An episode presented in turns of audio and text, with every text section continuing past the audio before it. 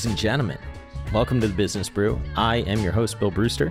This episode features Ryan O'Connor of Crossroads Capital. If you have been fortunate enough to talk to Ryan, you will know that he is very well thought out and also can carry a conversation. So strap in and enjoy the ride on this one. I think it's a solid, solid pod, is my host review. So I hope you grab yourself a cup of coffee and enjoy listening. This episode is sponsored by Daloopa. Daloopa not only has the world's longest ad read, but is also a fantastic partner. And they are my spreadsheet of choice when I am looking to get up to speed on a company or an industry. You can click through any cell and it takes you directly to the source. I find it to be incredibly valuable. I will read their official copy you may need to refill the coffee after this one. I, I kid, Daloopa. I love you guys, but this is a long read. Anyway, Daloopa is founded by a former hedge fund analyst to bring simplicity into the investment process. Daloopa offers an AI driven single source for all company reported data and allows for investment teams to make the most informed decisions in the shortest amount of time.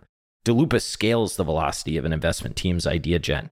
Analysts spend less time locating and manually inputting meaningful disclosures into Excel and more time synthesizing in the minutes after the print. Bang! You could have been synthesizing that Google was going to sink on that print. Anyway, that's not actually in this copy. Back to the copy. Daloopa captures data from all company reported sources, including from footnotes, MD&As, investor presentations. Daloopa's data sheets include GAAP to non GAAP adjustments, guidance, and all company specific KPIs. Each data point is auditable to the source for easy verification and accuracy. Daloopa's Excel plugin can also update your existing models for the latest quarter in just a single click. One click, folks. Bulge bracket banks and major multi managers are trusting Daloopa for use in initiating coverage, building and maintaining industry dashboards, and keeping their models up to date. Visit daloopa.com forward slash business brew to create a free account and learn more about how Daloopa can help increase your team's speed to differentiated insight. I'm telling you, that is a read, but it is a heck of a product. It's a heck of a team. I like those people over there. They've been very kind to me. And I think that if you are looking for something that can save your team a lot of time and you value the accuracy and the ability to trace data to a source, it's worth giving Daloopa a spin. So check it out. Anyway, as always, nothing in this show is investment advice. All of the information in this program is for entertainment purposes only. Please consult your financial advisor before making investment decisions and do your own due diligence. On to the show. Have a good week, folks. The one and only Ryan O'Connor. What's happening, man? What's going on, brother? Not much. We have gone through technical difficulties to get to to cross the Rubicon of recording. I am excited about that. It was uh, almost a problem. Story of my life. Well, story of mine as well. Uh, a, slight, slightly better setup than another podcast that I have been known to be on occasionally, but uh, it's okay. Whatever. Mm-hmm. So, what's good, man? What's going on with you? Nothing. Uh, same old, same old. Trying to build the fund. Just got back from a, a long trip to Japan which was what is what does your trip to Japan entail? What does this look like when you go to Japan? There was a lot of things. Uh, this time we went to go meet with a bunch of uh, Japanese corporates in the gaming space to try and confirm a, a couple hunches in uh, a few different ways. Primarily, this trip was focused around the Tokyo Game Show and uh, trying to get developers to give us insights into not just kind of uh, the larger space, but you know Japan as a country and the culture in general, and kind of use that to leverage on our behalf for our Nintendo SPV. So there were a, a lot of very kind of enlightening things of you know getting in the ground and, and talking with a lot of them. But uh, I'll give you one example. And it's funny, you saw this in the news yesterday, I believe, with uh, the government basically coming out as part of its corporate reforms. And, you know, uh, in this specific case, it was, you know, relating to compliance amongst various firms listed on the uh, Tokyo Prime Exchange. There's no other way to say it. other than that they're basically entertaining shame tactics by naming names of who's not compliant. So, can you take a step back and just like for people that haven't followed what's gone on with Japan, what was it? 18 months ago or so, there was like a real push. Like you mentioned the Prime Exchange, there's a number of exchanges yes. now, right? And you, you're kind of like relegated to a lesser exchange if you're not demonstrating some sort of uh, shareholder focus. Is that a fair way to characterize what's going on? Yes. The difference, though, between so many of the reforms in the past and kind of what began approximately 18 months ago is I think for the first time ever, Japan has put real teeth into these reforms, not only, you know, from a high level government perspective, but I would say in particular, like for example, the court systems are on board. And I think this is largely in reaction, or, you know, as far as the question is what's changed, it's really, you know, uh, a matter of necessity. I mean, given the demographic implosion going on in the place, like if they don't improve corporate productivity and do what they need to do to make Japan a attractive place to invest for, you know, foreign direct investment and the like, they're going to be in real kind of existential trouble.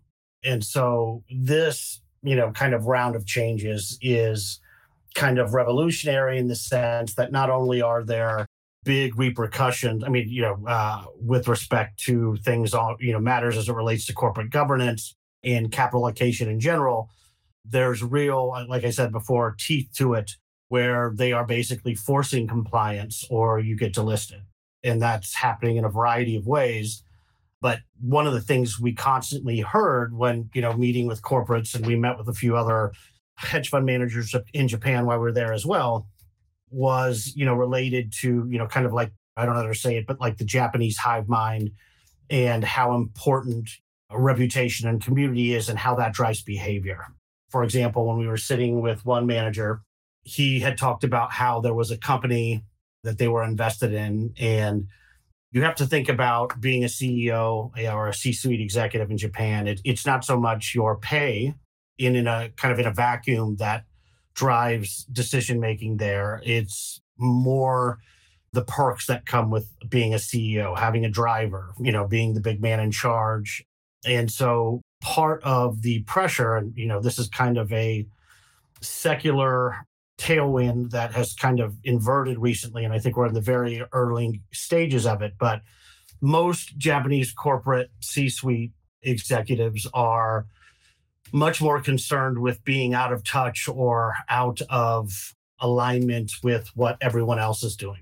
And so one of the things, you know, the in this particular example they were talking about they had run a proxy and they had expected this company to do a very large buyback somewhere in, you know, proportion to what its largest competitor has done. So they came out with their annual or not, I'm not sure it was their annual report, but their quarterly report, and they announced their plans to do so. But it was very disappointing, at least in terms of order of magnitude relative to what these investors were expecting, and more importantly, what their peer or their largest competitor had done. And so the stock dropped 20%. The proxy was coming up, and basically they reversed course and decided to up the buyback approximately in line with the competitor there. And the manager was essentially talking about how one a lot of the biggest fears, you know, relating to these executives is kind of not being in touch with what everyone else is doing. And so getting them to uh, kind of see the light for better or worse was ultimately a function of what their peers were doing and the fact that if they don't match that, you know, the chance that they get kicked out or replaced goes up exponentially. So, you know, you think about the prior 30 years, it was kind of the opposite, right? Why would, you know, a company start buying back and, you know, stock and, and Oh, yeah, it's like a cultural shift here yes. where now if you're not returning capital to shareholders, you're getting a little shamed as opposed to growing cash on the balance sheet. Exactly. Exactly. And so this it's a very subtle thing, but I think it's a a lot of what we do is, you know, you could call it inflection investing, uh, but our focus is really on businesses undergoing value unlocking change in, you know, both at the micro and call it the macro level. When it comes to investing in Japan in particular, for the first time in, decades, being uh, employing Western government practices around disclosure, around capital allocation, and the like, instead of being, you know, kind of the uncool, contrarian, unorthodox. You know, you kind of have to be a maverick in that respect, or at least you would have had to have been in the say the last three or four decades that's actually starting to reverse and the momentum behind this change is accelerating and, and you see that with the uh, uh, there was a I don't know if it was an FT article, um, but you know the other day they basically reported on how the government is you know resorting to shame tactics to get people on board and to kind of start doing the right thing so Japan can start to benefit from foreign investment, which has essentially fleed the country relentlessly for decades. So, why now? Like, I, I remember we were talking about this at Berkshire, which, as background for people that don't know, um, you may have read what you might think is a Google short paper, but it's not a Google short paper, and you will learn why. But um, but I I pinged Ryan after reading that paper and he was like, dude, we had dinner at Berkshire. And I was like, oh, thank God it's you on the other end of this. I would love to have you on the pod. and and you said, well, I would love to come on the pod. And then we've had fantastic conversations in between. So I'm very, very happy that that paper came out and that I read it um, because I we kind of like lost touch. And and we were talking about this uh, for like that night. And um, I know Dan, you know, Dan had been talking to me for a while about this. And I, am not hundred percent clear on the why now, other than the pain point has just kind of hit this threshold where it's time to change. Yes. But it like was there a catalyst behind that, or is it just time festering a wound that just needs to be healed or something? Yeah, I mean, I think it was the kind of relentless capital outflows. I mean, it's semi incredible, but when you normalize, for example, returns on capital as a as opposed to you know uh, looking at uh, valuations or looking at returns on equity on a return on capital basis japan's corporations you know as a whole are have essentially reached parity with the united states now the roe looks a lot lower because of kind of the ludicrously large balance sheet you know cash on the balance sheet and the like but and they haven't shrunk the denominator as much right yes and so it's the cheapest it's ever been and far and away the cheapest developed nation in the world. And so, you know, I think fundamentally speaking, there's a, a huge reason to invest in Japan, kind of just based on valuation alone.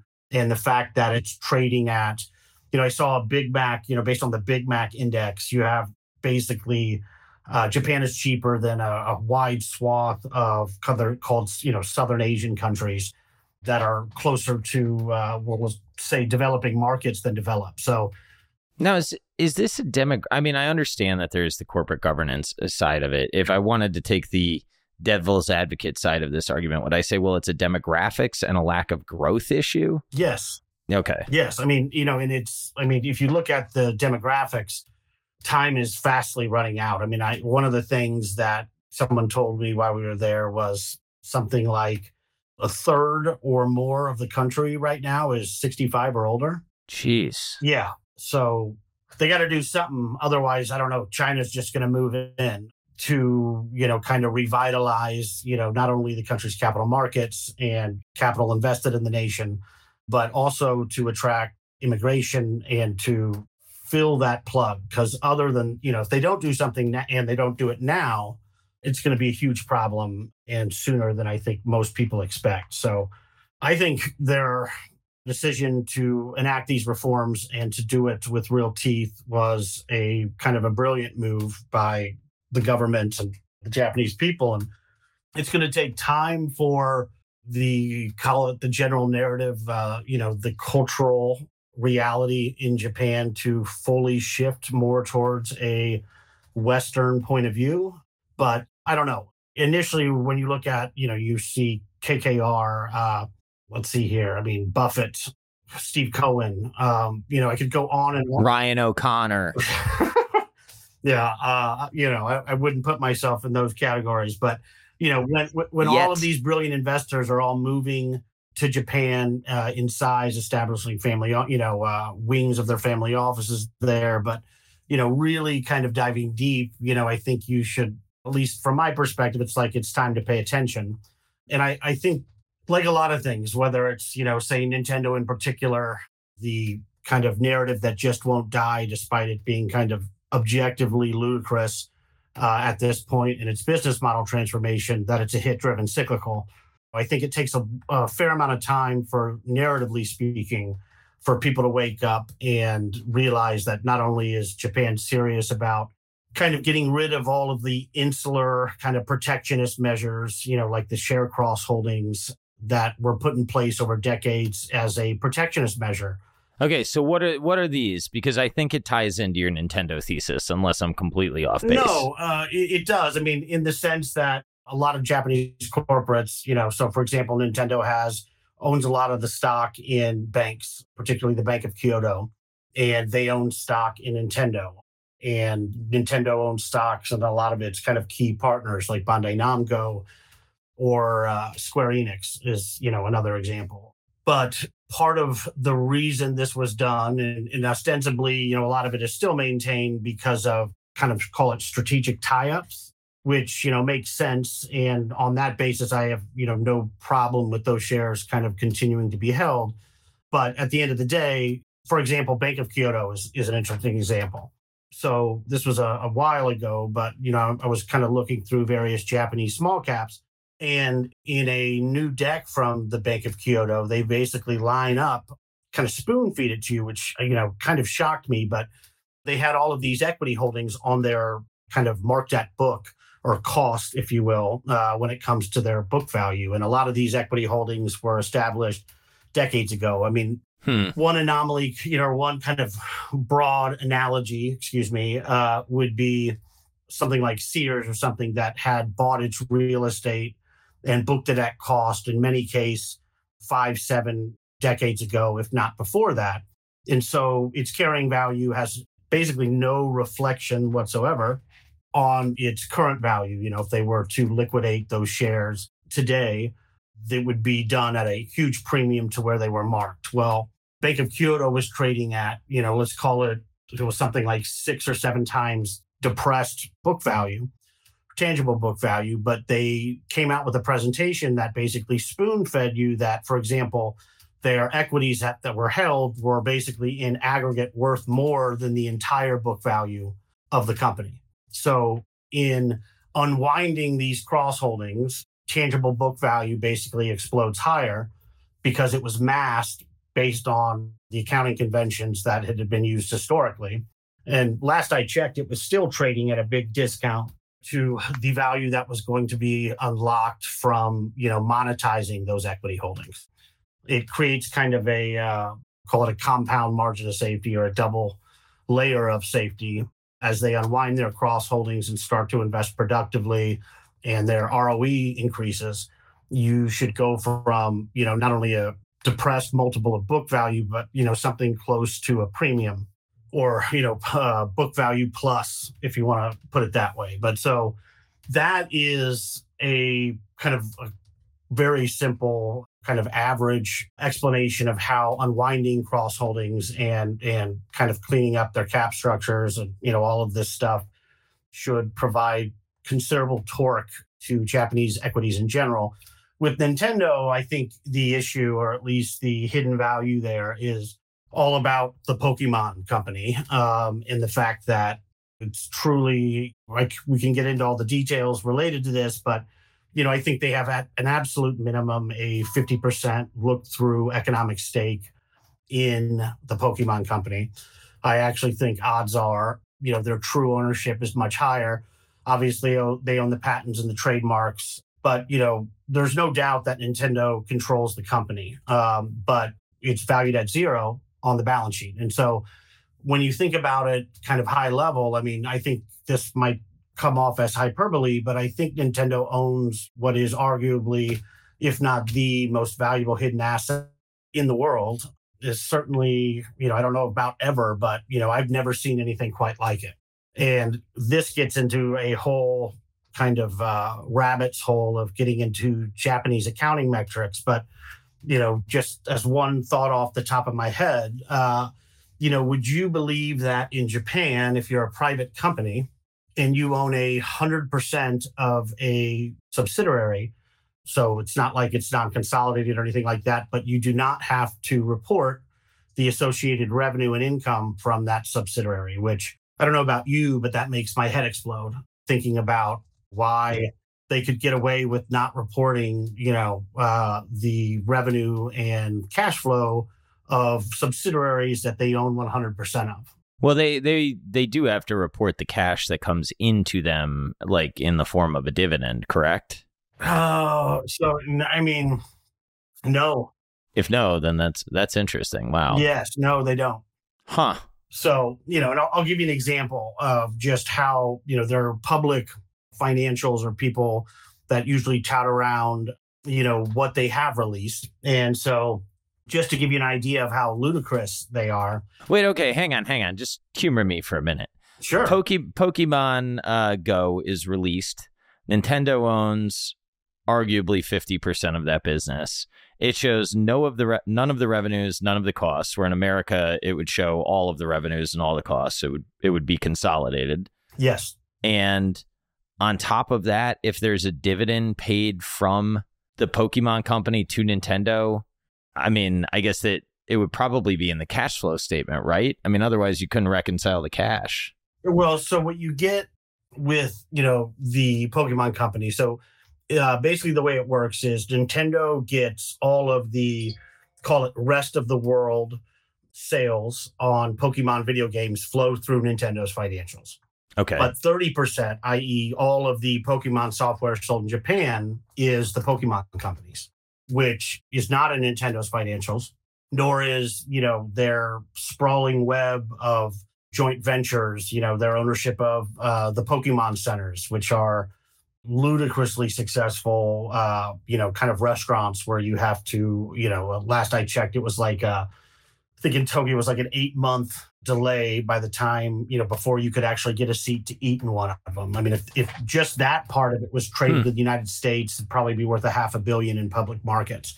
You have JVs and other video game companies. The digger you deep, the kind of more mind blowing it goes. But the only thing that is reported publicly uh, with respect to TPC, which I'm just going to call the Pokemon Company for short, is you know they basically have released, and I think this is in part because they're forced to because of global licensing data that you know allows one to kind of triangulate essentially what they earn. But so in those financials, you know, if you go back, I, I think they've started to uh, you know their net income shown has started to grow a little bit larger in the last year and a half two years but over the prior two you know 20 years before that i think they had shown something like five or six hundred in net income in total over that 20 year period. Well five or six hundred what million? Uh yes correct. Okay. Uh, you know okay. so now let's just think about this through a basic smell test. So what we know is that you know because it's the most valuable entertainment franchise in the world, at least based on, you know, kind of gross sales. And you look at their merchandise licensing revenue. So, you know, they've done about give or take 100 billion over the prior 20 years in gross merchandise sales. So the, the average royalty from talking to, you know, people that used to work with Pokemon and, uh, you know, variety of sources usually is call it 10% of whatever they sell. So, you know, if you're thinking about top line revenue, just from merchandising sales alone, you're looking at, you know, let's just call it to be simple, you know, 10 billion in revenue. Now, I don't know a merchandise licensor uh, in the world that is successful on any kind of level uh, that doesn't have operating margins of, let's call it 50% in the ballpark. I think that's a fair approximation. So, you know, what are we talking about here? That's 5 billion in operating cash flow. Just basic sanity test that the Pokemon company should have earned over the prior 20 years.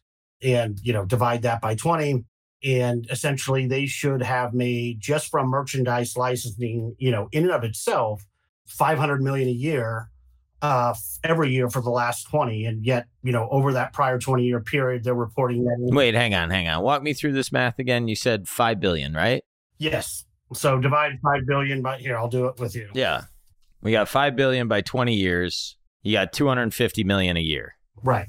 So and then we're talking like a 50% operating margin. Well, so that's that is the margin. Uh, you know, okay. 250 million in operating cash flow each year for 20 years. So, okay. you know, Nintendo or excuse me, TPC in the, you know, financials that people point to prior to I think it was last year, if you were to go back the previous 20 years, had made something in the line of let's call it five, six hundred million in total over those prior 20 years.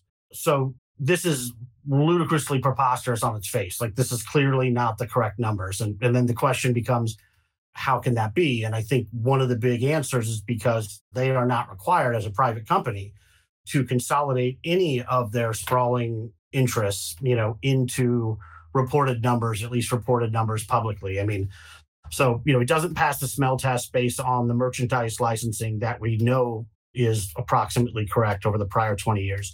It includes no value to the cash cow that is the software uh, revenue and profit they earn year in, year out from Pokemon games. That includes no value for their joint ventures and various video game uh, devs and, and whatnot. It includes no value from TPC, its restaurants. I mean, it's quite the rabbit hole as you start to go down it. So, what does that look like for you? Like, what? How do you start to go down this rabbit hole? Like, were you interested in Nintendo because you like games and you started to look into this and you thought to yourself, holy crap, there's like a ton of hidden assets here? Or like, how did you start to unpack something this opaque? So, you know, it was really kind of a byproduct of the diligence process, at least diving into the balance sheet side of it. I mean, you know, for one example, as I'm going through, one of their subsidiaries was called the Entertainment Company of America or something along those lines. And you dig a little deeper and you realize, oh my God, that's their stake in the Seattle Mariners.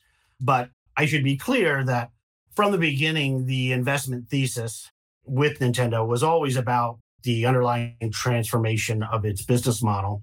And, you know, all of the kind of hidden assets and, you know, the balance sheet stuff was always kind of a free option in terms of eventually it getting unlocked. But as I dug in and a lot of the dots started to connect in terms of the transformation of its business and the implications of that.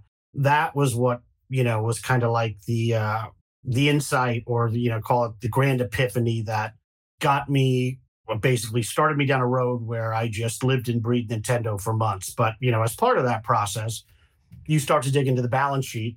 And what I found there, particularly relating to the Pokemon Company, was something that I just uh, it wasn't a part of the initial kind of uh, series of things that made me dive in initially. But you know, the more I sat and thought and reflected about it, and you know, kept digging, the more I realized that you know, if there could be some way to unlock this value, uh, or let's just keep it simple, just create price discovery. What an incredible free option that is. I mean, me and a lot of my friends, we joke when it comes to the kind of massive optionality embedded in Nintendo as free option number 4,624 um, because, you know, they're just so numerous. There's so many ways to win here. It's kind of silly. Can I, I'm going to double click that to use the terminology because one of the things that you and I talked about when we were on the phone was you mentioned what 08 did to you. And and I know that you're talking about free options on the upside but what you said to me was that 08 made you extremely downside focused and very cautious. And I'd love for you to just kind of take a quick tangent and talk about what that period did to you as an investor and why you are so downside focused because I personally think it's interesting that Nintendo has grabbed you like it has and you perceive there to be the upside that you perceive there to be and yet you're also so downside focused. Like it's the combination of those that i think is very unique here. Yeah well i mean i think to put it simply that is absolutely what makes nintendo in particular one of the most incredible mispricings especially in context of its qualitative attributes that i'd ever seen. And you know related to this you know uh, we're concentrated investors you know, this is a 25% position for us. You know, and one of the angles, you know, of running a concentrated book is it makes the thought of, you know, fundamental risk or downside, I mean, extraordinarily unattractive. I mean, I, can't tell you how many funds that have run very concentrated that you know, uh, letting up their discipline on the qualitative side or the downside protection side that basically undoes them. And so, to get to your specific point, one of the things that was above all the most formative thing that has ever happened to me in my investment career, and I honestly can't even conceive of me being the investor I am today um, without it was, you know, basically coming of age in the financial crisis. And what I mean by that is, you know, going into it, I had already kind of fallen in love with investing. Uh, you know, I remember right around this time, uh, uh, my boss coming in and seeing me read "You Could Be a Stock Market Genius" and throwing it in the trash. You know, he did it for the best of reasons, but you know, he uh, was basically like, you know, you know, you're not running money. There are better times to do this. Um, so wait, so what was he saying? He's like, that Greenblatt guy is a has been. this, this book is garbage. no one's gonna know about that guy in ten years. Uh, I mean, you know, he, he was more like you should be focused on on other things, uh, you know, versus you know this kind of thing. But you know, the point is, I was by this point, I think I was you know a pretty good analyst. But you know, frankly, I had no idea the you know shifting sand beneath our feet when it came to the leverage in the system so many elements of what happened in 2008 you know call it summer of 2007 i i really had no underlying comprehension of and so when the financial crisis happened uh, and while i think i would have done a little bit better than say the s&p you know at the end of the day it split my mind. You know, there were a variety of things. I remember one of the first stocks that I found very early, you know, that right out of college was Brookfield Asset Management. And, you know, this is me just, I'm just going to use simple numbers here, but I invested in 2003 and 2004. And so, you know, fast forward three years later, and it's done spectacularly. I think the, we'll call it NAV is 40 to $45 a share. This is one of the highest quality companies, you know, on the planet and with one of the most impressive track records, you know, forward looking, had a long runway of, you know, high return reinvestment, you know, but the bottom line was a very high quality company. And if you would have told me that Brookfield could trade, you know, its NAV would be 40 and it could trade to six, I couldn't conceive of something like that happening. And so that's just one example of a successive series of things that happened where it taught me that whatever price and value is, you know, when things break, anything can happen. And that ended up kind of searing risk aversion into my soul in a way that I guess just fundamentally changed me. You know, and I go back and you you hear about Graham, for example, starting heading into the depression and basically losing his shirt and how that was the impetus or you know call it the origin story that created the discipline of value investing, i.e., from Graham's perspective, he wanted to know was there a kind of a systematic strategy or a way to have invested in 1929 where you would have preserved capital or better yet, you know, actually made money through this kind of, you know, unprecedented disaster. And that's where you get, you know, the net net working capital, you know, strategy literally, you know, in a very meaningful way, value investing was born because of the experience that Graham went through with the, you know, Great Depression. And in a lot of ways, that's what I needed myself to one, to know that I know nothing, two, to, you know, check your downside 10,000 ways from other, you know, in 10,000 different ways, kill the idea constantly. But it just changed me in a way that I think if I'm very, very lucky for, um, because going through that type of thing, you realize anything can happen in the short term.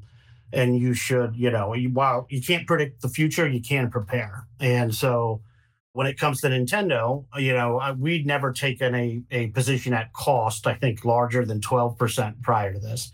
But it was that just uncanny, almost unreal combination of highly predictable, visible upside, given, you know, how most of the underlying earnings engines that are transforming Nintendo's business model are highly predictable.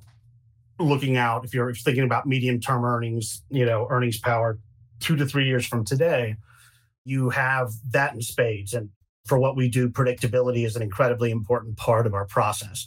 On the other hand, not only would the transformation of its business take it from kind of a hit driven cyclical to a, you know, something closer to call it a, a secular growth juggernaut, there is the downside protection element, which is, you know, they're call it 10 to 15 billion in cash, and then all of the various hidden assets on its balance sheet that in combination are almost worth, you know, the what I would say is including the Pokemon company, the entire current enterprise value of the business today. And so when you're concentrated, let's just put it this way, uh, uh, you need something that is kind of the perfect balance of value and growth. I mean, you know, I think pulling those two apart is not really doable. I mean, growth is a component of value.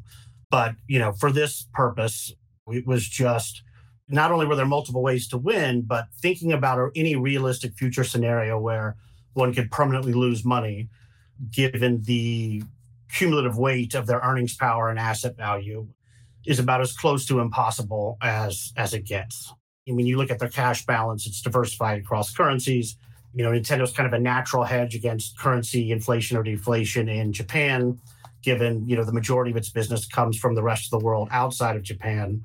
But a lot of things about it make it this very unique combination of both uh, incredible downside protection and very predictable upside based on you know business model transformation that I think we're kind of in the middle of. But a lot of the most important things that should permanently shift not only the narrative but you know the multiple and it, you know to be clear, Nintendo doesn't need any multiple expansion to do extraordinarily well going forward, but I don't think, you know, the hit driven cyclical narrative can be credibly denied past the point of the Switch 2, which I think is kind of imminent. And we can dig into that later. But so when you're coming up with this thesis, what is it? Uh, sum of the parts analysis are, are often, it seems, not realized, right? So, to what extent does Japan's change in corporate culture enhance kind of your, I guess, you know what I'm saying? Like give you comfort in the fact that this may actually get realized as opposed to just being a you know a bunch of assets that are sort of trapped as they were for the last however many years. Yeah. It, unless my characterization is wrong, I'm not. You know.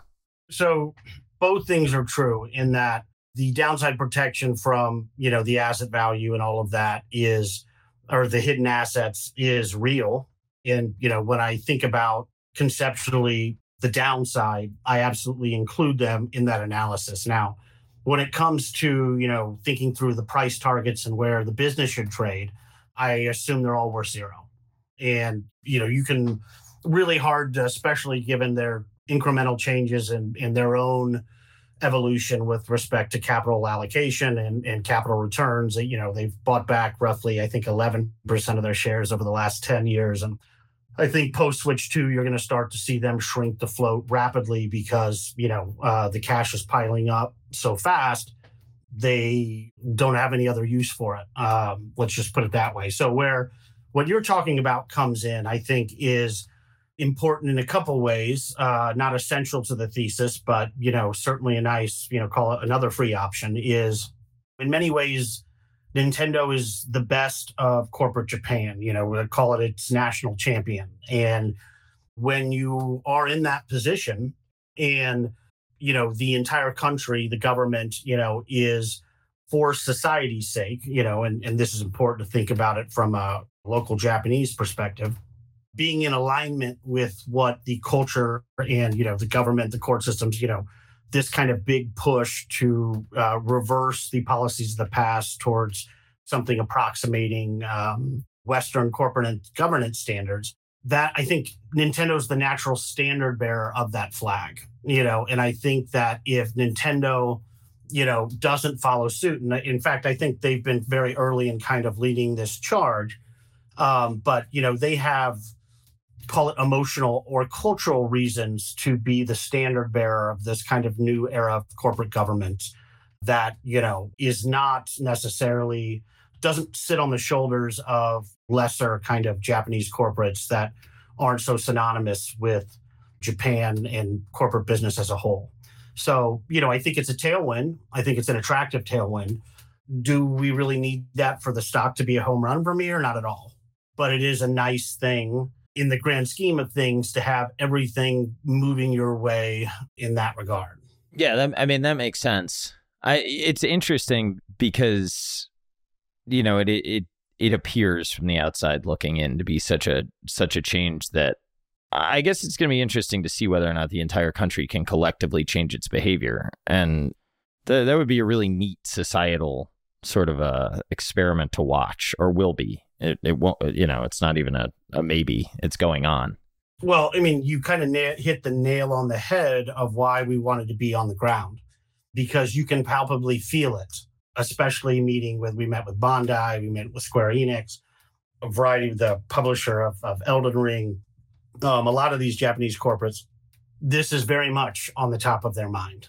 Now it's Japan, so whatever you think, you know, this value unlocking change would take place here in, you know, the West, just you know, as a general rule, assume it's going to take five times. Add a few years.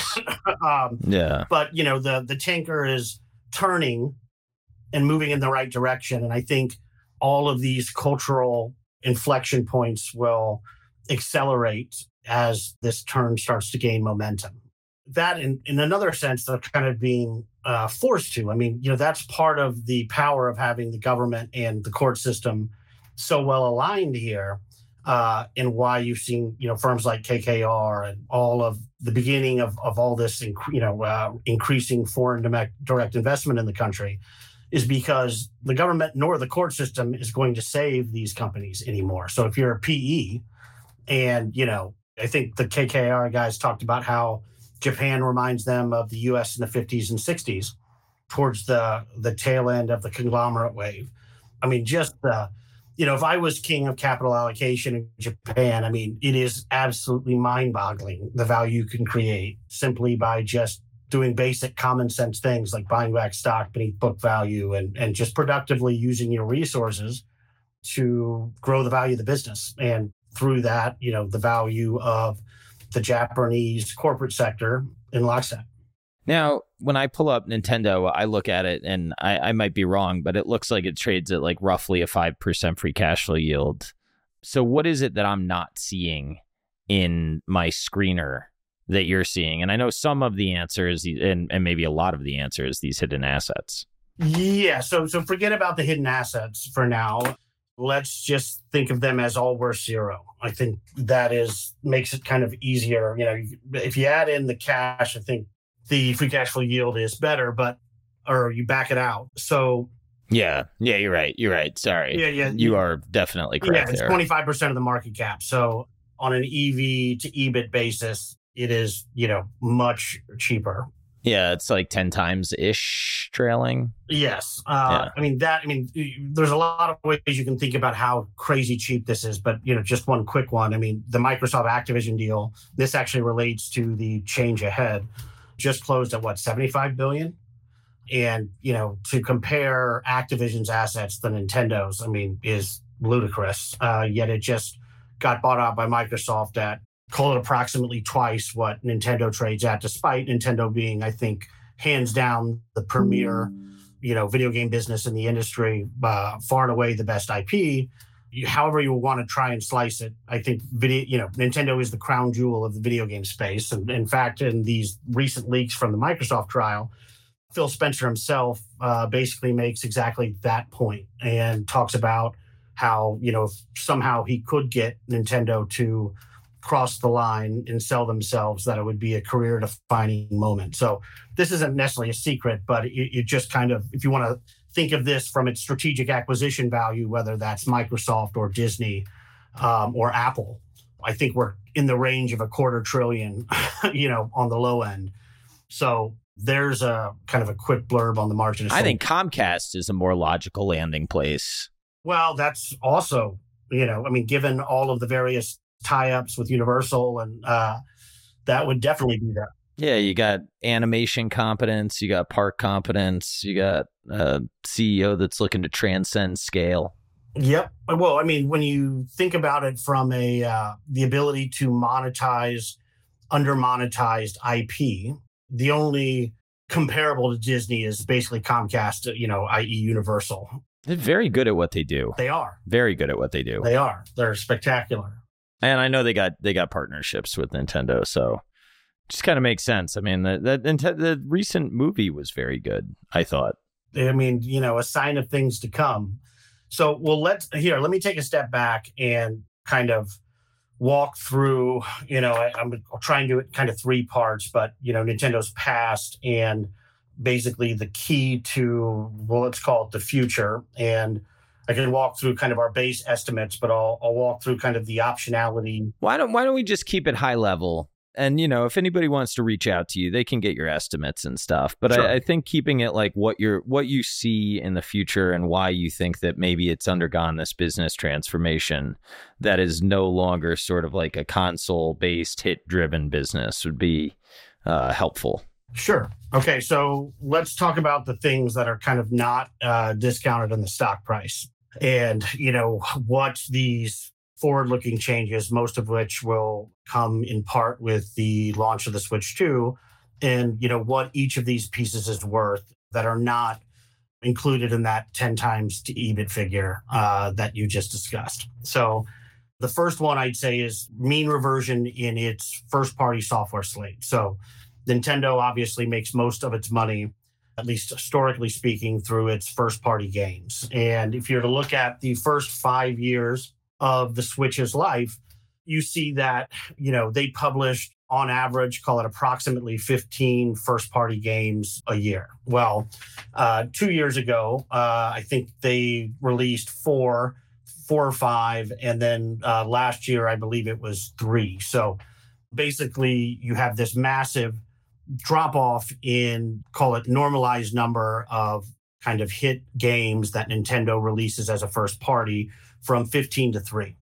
Well, the logic behind that, you know, very simplistically speaking, is that Nintendo, I think, had initially planned to begin sitting on games about eight to 12 months prior to the release of the Switch 2. Uh, and this makes kind of all the sense in the world uh, for why, but it, you know, kind of carpet bombing.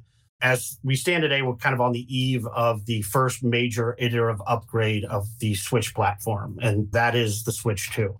And so, by basically taking eight to 12 months and kind of stockpiling all of these marquee game franchises to kind of carpet bomb into the first 24 months of the transition from the Switch or the OG Switch, Switch One, whatever you want to call it, to the Switch 2 is, you know, strategically very smart because it helps smooth out any transition between console changeovers. And Nintendo has, from the beginning of this business model transformation, you know, consistently reiterated that stability between console changeovers uh, is, you know, basically 100% where we're focused on. Well, so, okay, why does this matter in terms of what's not kind of discounted in the price today? Well, so for example, when I released our latest quote unquote book on Nintendo, uh, that was a little over a year ago, maybe closer to a year and a half ago at this point. The active user base or active playing users, uh, which is a KPI that Apple uses and you know is far and away, I think, the most important KPI when it comes to Nintendo's case because what is it? It's the amount of people on your ecosystem or your platform that are buying and purchasing games. Well, shocker when all of a sudden Nintendo's bread and butter, i.e., its first party games, you know, kind of falls through the floor in terms of the release slate, the tie ratio, which is, you know, the average amount of games a active playing user will buy per year, uh, fell through the floor and dropped from call it uh, an average of three, three and a half for those first five years to two, and I think it was 1.8 last year. I guess the point is initially it was planned to be an eight to 12 month kind of lull in the software release slate. Well, because of a delay, and you know, I can talk about the reasons why I think this delay happened, and you know, the switch was pushed into next year. You have that impact to its earnings from software. There's a double whammy here, in which I mean that you know this period of of kind of lower software years was supposed to be 12 months. They pushed hardware out, which means they had to put you know they couldn't release all the games that they had set up for the Switch 2. That created this double whammy effect where, you know, in a period where the active user base grew from, you know, I think when I released the letter, it was at 98 million. Today it's at 116 million. Uh, at least the last time they reported. Uh, I think by the time the Switch 2 is, is launched in April or May of next year, the active user base will be, call it 125 million plus. So we're talking nearly a 30 million delta in active users between when they started this period of their first party software releases dropping to today. So this creates this massive kind of embedded operating leverage effect where as, you know, the active base or active playing users continues to grow and Nintendo starts to release or return to a normal software pipeline, you know, that it had in the past or prior to, you know, deciding to sit on these games, you have a multiplier effect that I don't think people appreciate whatsoever in terms of just the sheer magnitude of what that's going to look like. And I think in Q1, we got a preview of that with the release of Tears of the Kingdom. I mean, this was a game that I expected to do 20 million for the full year and it ended up doing 18 million in basically a month which you know is somewhat mind-blowing but this is important because this is the first major call it first party key franchise that Nintendo had released in roughly 2 years. So i think when you look at kind of the blowout numbers where they did 40% of the full year guide and operating profit in Q1 which you know kind of says it all but that's a preview of what's going to happen when they you know start to release call it three to four system sellers plus a pokemon game every year going forward.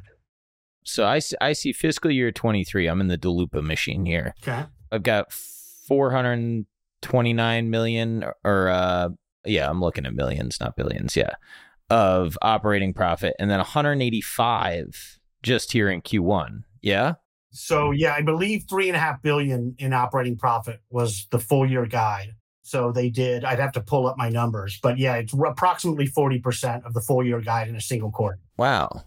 All right. I'll cut my comment that may or may not be right, but I I I sort of okay, so when I'm looking, I mean, I'm just like kind of like looking at the numbers here.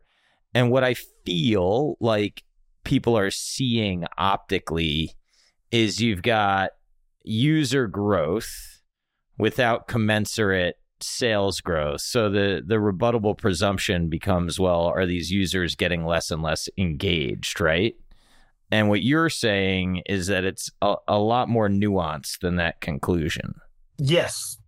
You have to understand what is driving the backward looking numbers. Yeah. Kind of a key to what we do is, you know, when I talk about inflection investing, it's I want to invest in situations where we not only have a material edge, but where the future and the past look incredibly different, if you will, and kind of leveraging those insights kind of for our own bottom line. And so in this case, you'd have to break down, especially with Nintendo's financials, uh, look at software sales. Um, and yep. the, the more incredible data point that I'd point to you is that Nintendo's business historically has been primarily driven by its games the last two years, the amount of games it has released has dropped through the floor, you know, in terms of games per year. Nonetheless, if you look at software sales, despite this incredibly depressive effect, uh, which was compounded by the need to delay the release of the Switch 2, you have a scenario where, you know, I think the far more remarkable thing is that software sales have remained flat despite the complete collapse of what most people would view as the primary driver of their earnings, i.e., the amount of games it released per year. Nonetheless, it has remained stable and stayed flat despite that. And so, in doing so, it's kind of masked the hidden operating leverage when business gets back to usual and Nintendo starts to get back to releasing 15 titles a year along with its big system sellers versus, you know, five and three the last two years. Hmm. It shouldn't be a shocker that people that buy a system, I think engagement has remained strong because of NSO and other things. But you know, the fact that people buy less games when you know a tiny fraction of the games that are normally released in any given year, I don't think that should surprise anyone. The more interesting question is what happens when Nintendo gets back to releasing, you know, its regularly scheduled, you know, software release schedule, for lack of a better term here's the basic math. So if you use the most conservative model that I put in the update, and you presume that as the release schedule begins to normalize and, and their big games, you know, start getting, you know, dropped with the release of the Switch 2. Well, actually, give me a second. Let's reverse it. So if we chalk up the 2.1 and the 1.8 tie ratios of the last two years to the collapse in first party software releases related to the delays of the Switch 2, that implies that the tie ratio, again, the amount of the average number of games an active user tends to buy per year on the larger ecosystem that the tie ratio reverts to where it was, you know, when it was releasing 15 games a year, which was call it the three and the th- to three and a half tie ratio pre-pandemic.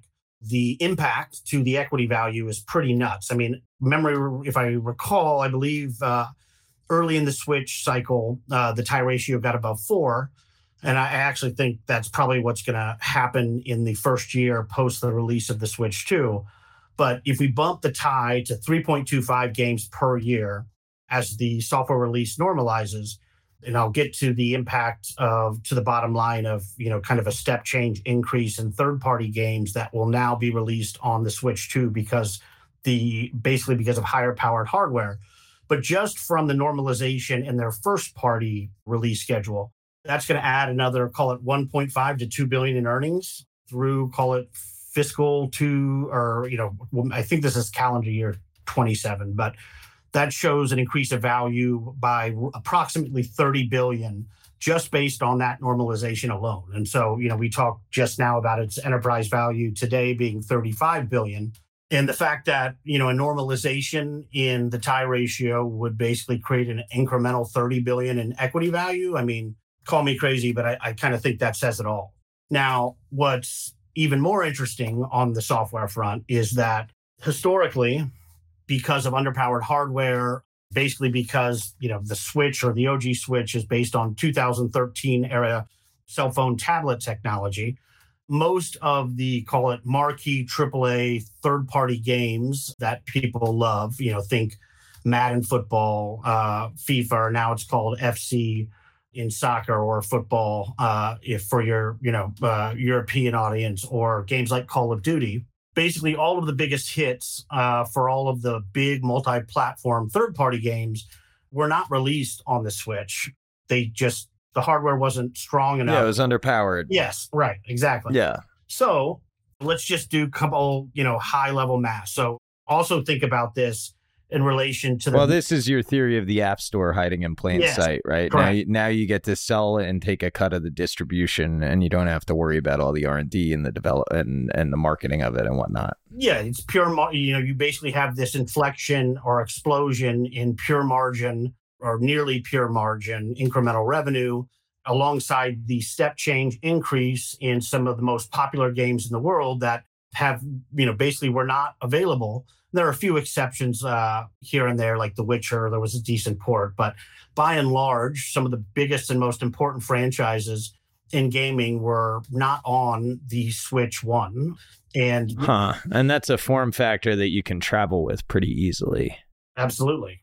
Huh. When we get into the competitive dynamics here going forward, it's actually far more interesting in what it means. But well, because what you're what you're basically doing is you're ending up competing with Xbox and PlayStation for people's time, right? Correct. Correct. And more than So why do you think they win that? Well, because, you know, uh, how do you differentiate a platform in video games? I mean, you know, nearly all games in general, kind of high level speaking, are let me go through the math and a way to think through the impact to their you know bottom line and then we can kind of circle back. But all of a sudden but, but wait but underlying this math you have to assume that people are choosing to spend time on this nintendo platform which i don't think is uh, i i believe right? Because you're saying like they're going to buy the games from nintendo's app store. Yes. And i guess the but question is why would why would someone and this is actually a great point because you know, a big part of the Switch 2 is that it was, you know, Nintendo doesn't need raw graphical horsepower or any of these things to make great games. I mean, for them, it's about great gameplay and fun.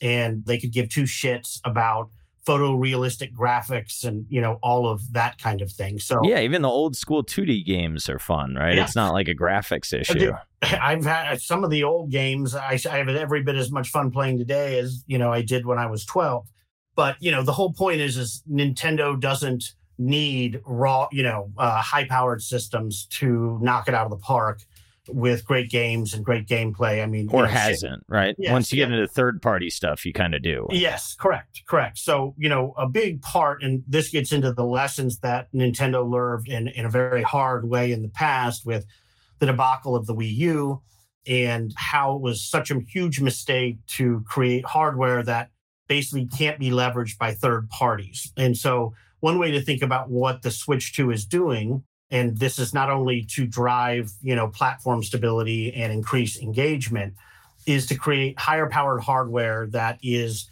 approximately in line with you know what call it you know the next gen systems are and so this gets to your point of Hmm. what's going to drive these game purchases and more importantly why would an xbox or playstation user choose a switch instead of you know sticking with the ps5 or the xbox series x or s and that's a great question and it comes down to i think two things because remember this is the first time that Nintendo will be marketing towards, you know, call it the hardcore gamer, the high-end gamer, gaming enthusiast, whatever you want to call it, since the GameCube in in 2000. So it's it's literally been almost 25 years since they've tried to compete in terms of power with the other platforms. So uh, what's the value proposition high level? And so if you think about that, you know, let me put it this way: say you're you want to be the the Netflix of video game streaming in the future, and you want your platform to be differentiated versus the others. What's the one thing? Is the answer is the answer here? Hang on. Is the answer here that you've got first party content that people want? So if you offer them hardware that is capable of driving the third party games, they're going to come to you because of your original content. yeah, because for the most know, part? because you can buy two systems that have Yeah, you're eliminating the need to buy two systems. Well, yeah, I mean that in a big way, especially if the hardware is powerful enough to play current gen games yeah. with complete graphical and gameplay fidelity to the other systems. But the end of the day is is what does the platform not have? What does Sony and Microsoft not have and will not be able to get kind of high level? And that's Nintendo games. And so if Yeah. you're thinking about a consumer value proposition standpoint, you know, basically think about it like this. You can buy two systems that basically have the same games that the rest of them have. Uh, or you can buy a third, which is Nintendo's, which will allow you to play all your favorite games in true fidelity to their intended gameplay that you loved on a Switch or on a uh, PlayStation or an Xbox, plus Nintendo games. That right there is a extraordinarily powerful differentiator relative to the other two. Now, this is you know, there's more to it. I mean, for example, with a Switch, not only can you sit and play in your living room, but you can grab it, take it on the go. So, in terms like use case functionality, not only does it have an edge in terms of content, but it also is far more flexible than, you know, traditional home based consoles. So, right there, competitively speaking, out, well, looking out the next 10 years, I would not want to be in Sony or Microsoft's position for a few reasons Huh.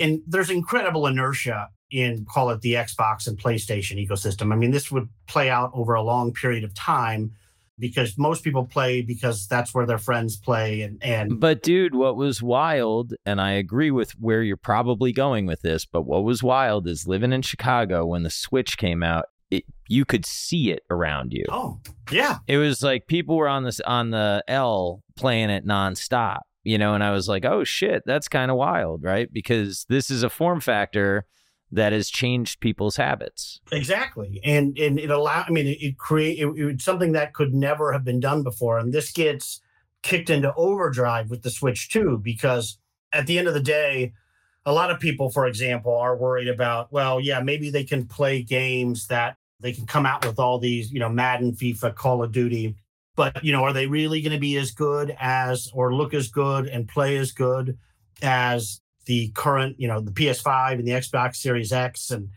for nintendo to be a home run it doesn't necessarily need that to be the case. It just needs to be powerful to play or to port those games in a way that doesn't ruin their gameplay. Like so you're playing call of duty the internet lags and you know you shoot you're shooting at people that aren't there. They're shooting at you you know like it that could be a big barrier. And, you know, I think what's so interesting about a lot of kind of the news and specifically the delay that I was talking about earlier with the first party, uh, the negative compounding from the delay in the Switch 2 causing a delay in the amount of games they can release every year has to do with taking the node or, you know, basically Nintendo had the GPU that will be powering the Switch 2 is call it, you know, five to eight times more powerful than the original. Yeah, I remember you wrote about this. Yes. So that's interesting in and of itself. But I think Nintendo delayed, you know, the a big part of the delay in the launch of the Switch was because they decided to move to a lower node, a four nanometer or five nanometer node that will actually save them money. I mean, this is a, a very interesting, you know, conversation on its own. But the point is, is that you know uh, from Gamescom and Tokyo Games Fest, so Nintendo has been doing side demos with various developers behind closed doors over the last call it six months and you know kind of the universal i don't want to say leaks but you know the commentary from the developers that have seen it basically their mind was blown in that you know they not only match the current systems and you know load times and and you know all of that kind of thing that's becoming increasingly important in the high end gaming world but they did a demo of the matrix remasters which was the same one that the uh, PS5 and the Xbox used to highlight just how powerful their new hardware was. And kind of the universal consensus was, you know, oh my God, these games look, feel, and run as good, if not better, than current gen systems. And, you know, how could that be possible? Hmm. And, and the answer is their partnership with NVIDIA. So I think on a base power level, the handheld Switch 2 will be as powerful natively as the Xbox Series S, which is the all digital version of their next gen system and is, you know, kind of incrementally less powerful than the X. But the secret sauce here is the addition through their partnership with NVIDIA to use their DLSS technology and ray tracing technology.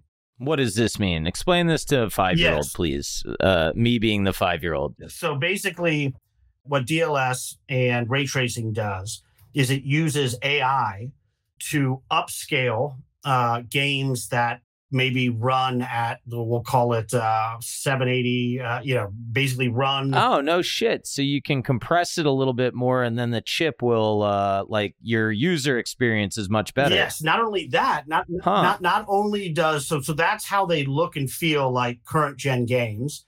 Um, but not only that, and this is something that I think people also miss, you add that AI to hardware agnostic forms of AI that have already been built into the graphic libraries of the, you know, Switch 1 libraries. But if you buy a Switch 2, not only will you have access to all of these incredible, you know, third-party AAA games that have not been released, you know, historically, um, but the actual games that you bought on your, you know, original Tegra-based device will run and look vastly better because of the DLSS and ray tracing technology. Even on your TV, they will. Yeah.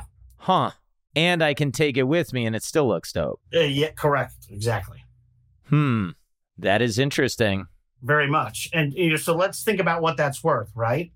So, you know, there's a couple ways you can kind of broadly triangulize this thing, but uh, high level. Um, so, you know, one way, super simplistically, you could think about it is of the active user base on the Switch platform. Let's just simplistically assume 20% of that user base buys one, you know, single 3P AAA title a year.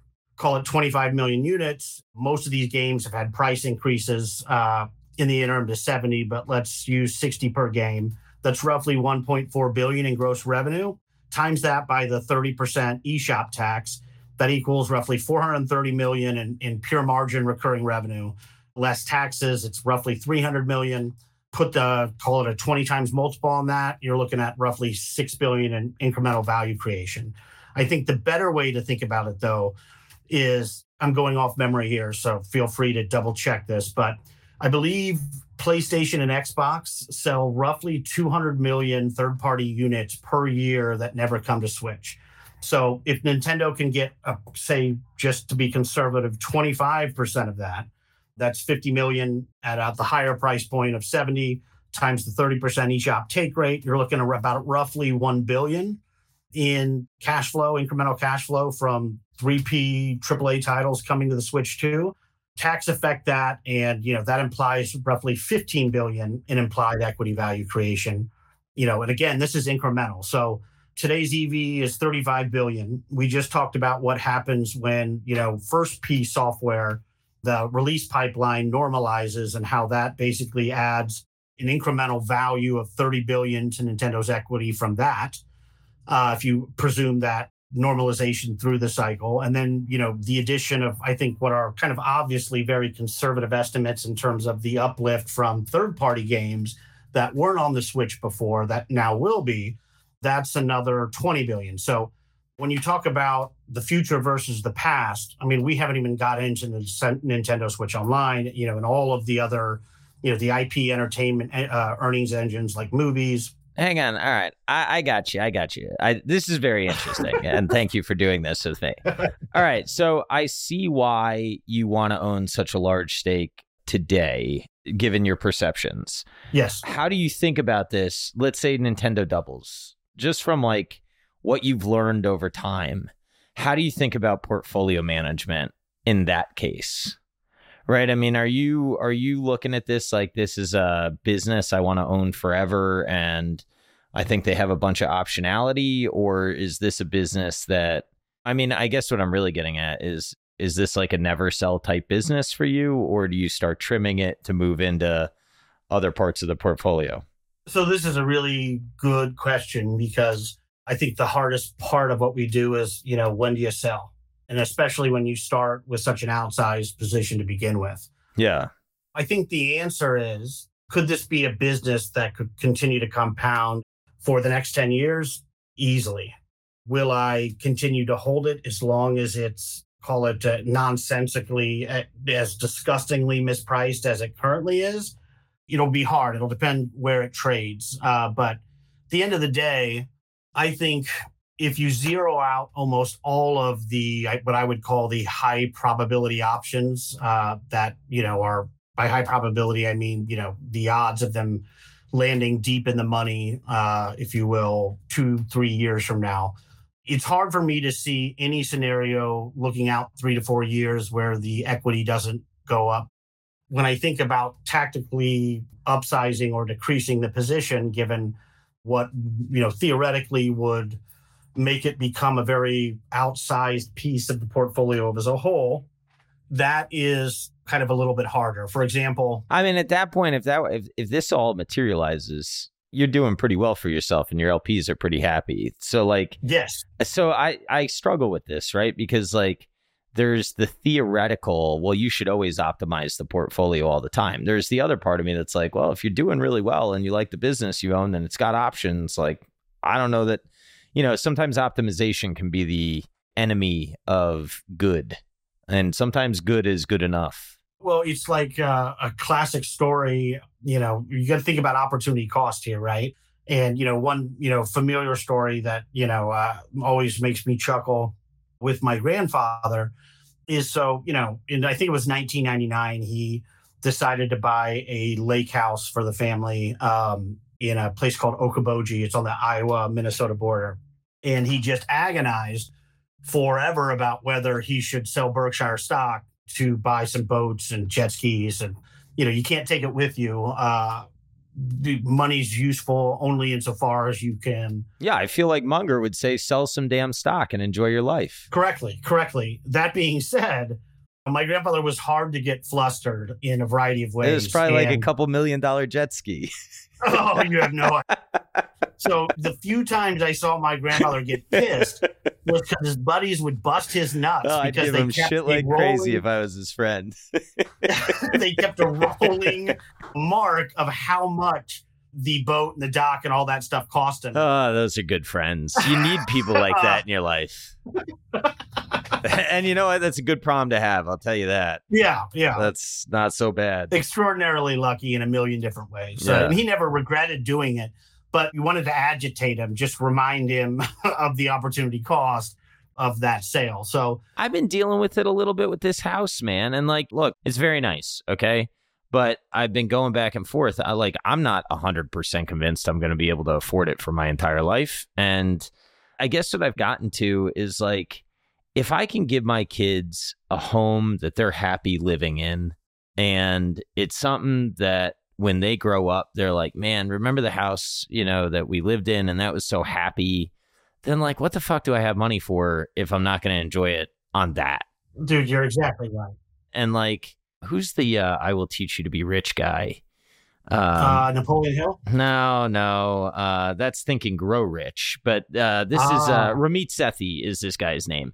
And his whole theory of spending is like spend where you want and cut mercilessly on everything else. And I kind of wrote down like, okay, the two things that I want to spend on are like health and family.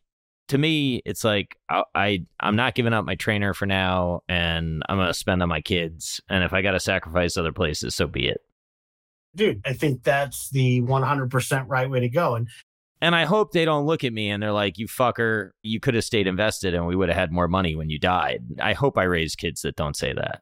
Yeah, right. You and me both. uh, you know, and, and you'd ask is is for as like thrifty and and and just the way that generation of call it you know men in Omaha grew up. I mean, my grandfather very much cared about you know saving and all those things, but he also wasn't was also incredibly wise. I mean, again, you can't take it with you. And, you know, would I look back now as a kid growing up? I mean, you know, so my dad comes from a family of 10. I have like 62 first cousins. My wife's family is equally as absurdly large. And I got to tell you right now, the lifetime of memories that we built, you know, uh, I'm also lucky that I actually love my cousins. you know, uh, uh, I think that is, you know, very unique. But I mean, the amount of fun and memories, I mean, it's not even a question, uh, you know, at the end of the day. And and I have no doubt that my grandfather would would feel the same way. I think he'd be the first to tell you that it's not even close, that he would take the the memories and the fun and the joy a million times over, you know. Yeah, I tell you what, man, it feels kind of trivial even talking about this stuff given what's going on in the world, but um, you know, I don't know. True. Well, let's just put it this way where we both have everything in the you know uh, in the world to be you know extraordinarily grateful, and uh, especially in the context of what's going on in the world. It's uh, dude, it's wild.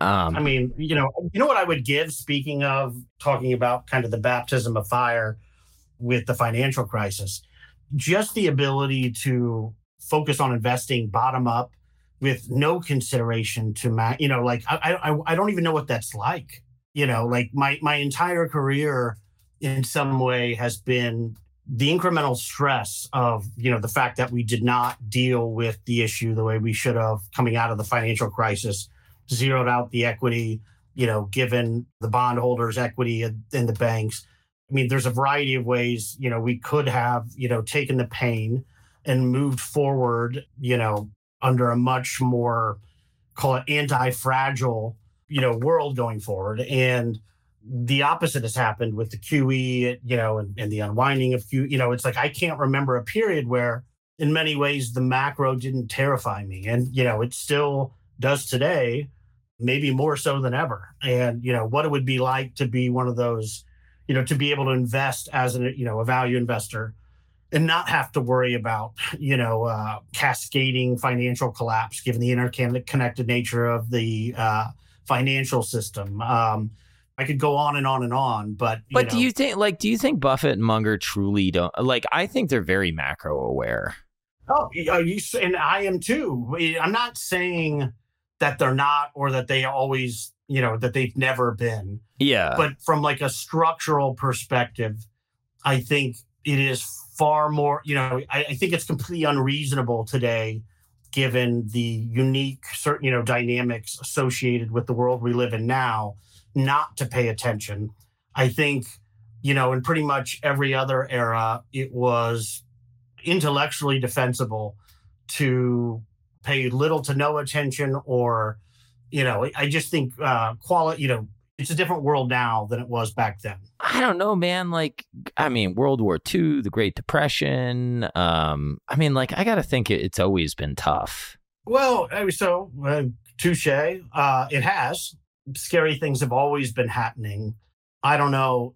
I, I still think at the margin, things like systemic collapse. I mean, you know, it's like when we were talking the other day, and I was uh, talking about the first time I arrived in New York as we were getting the bar ready to open.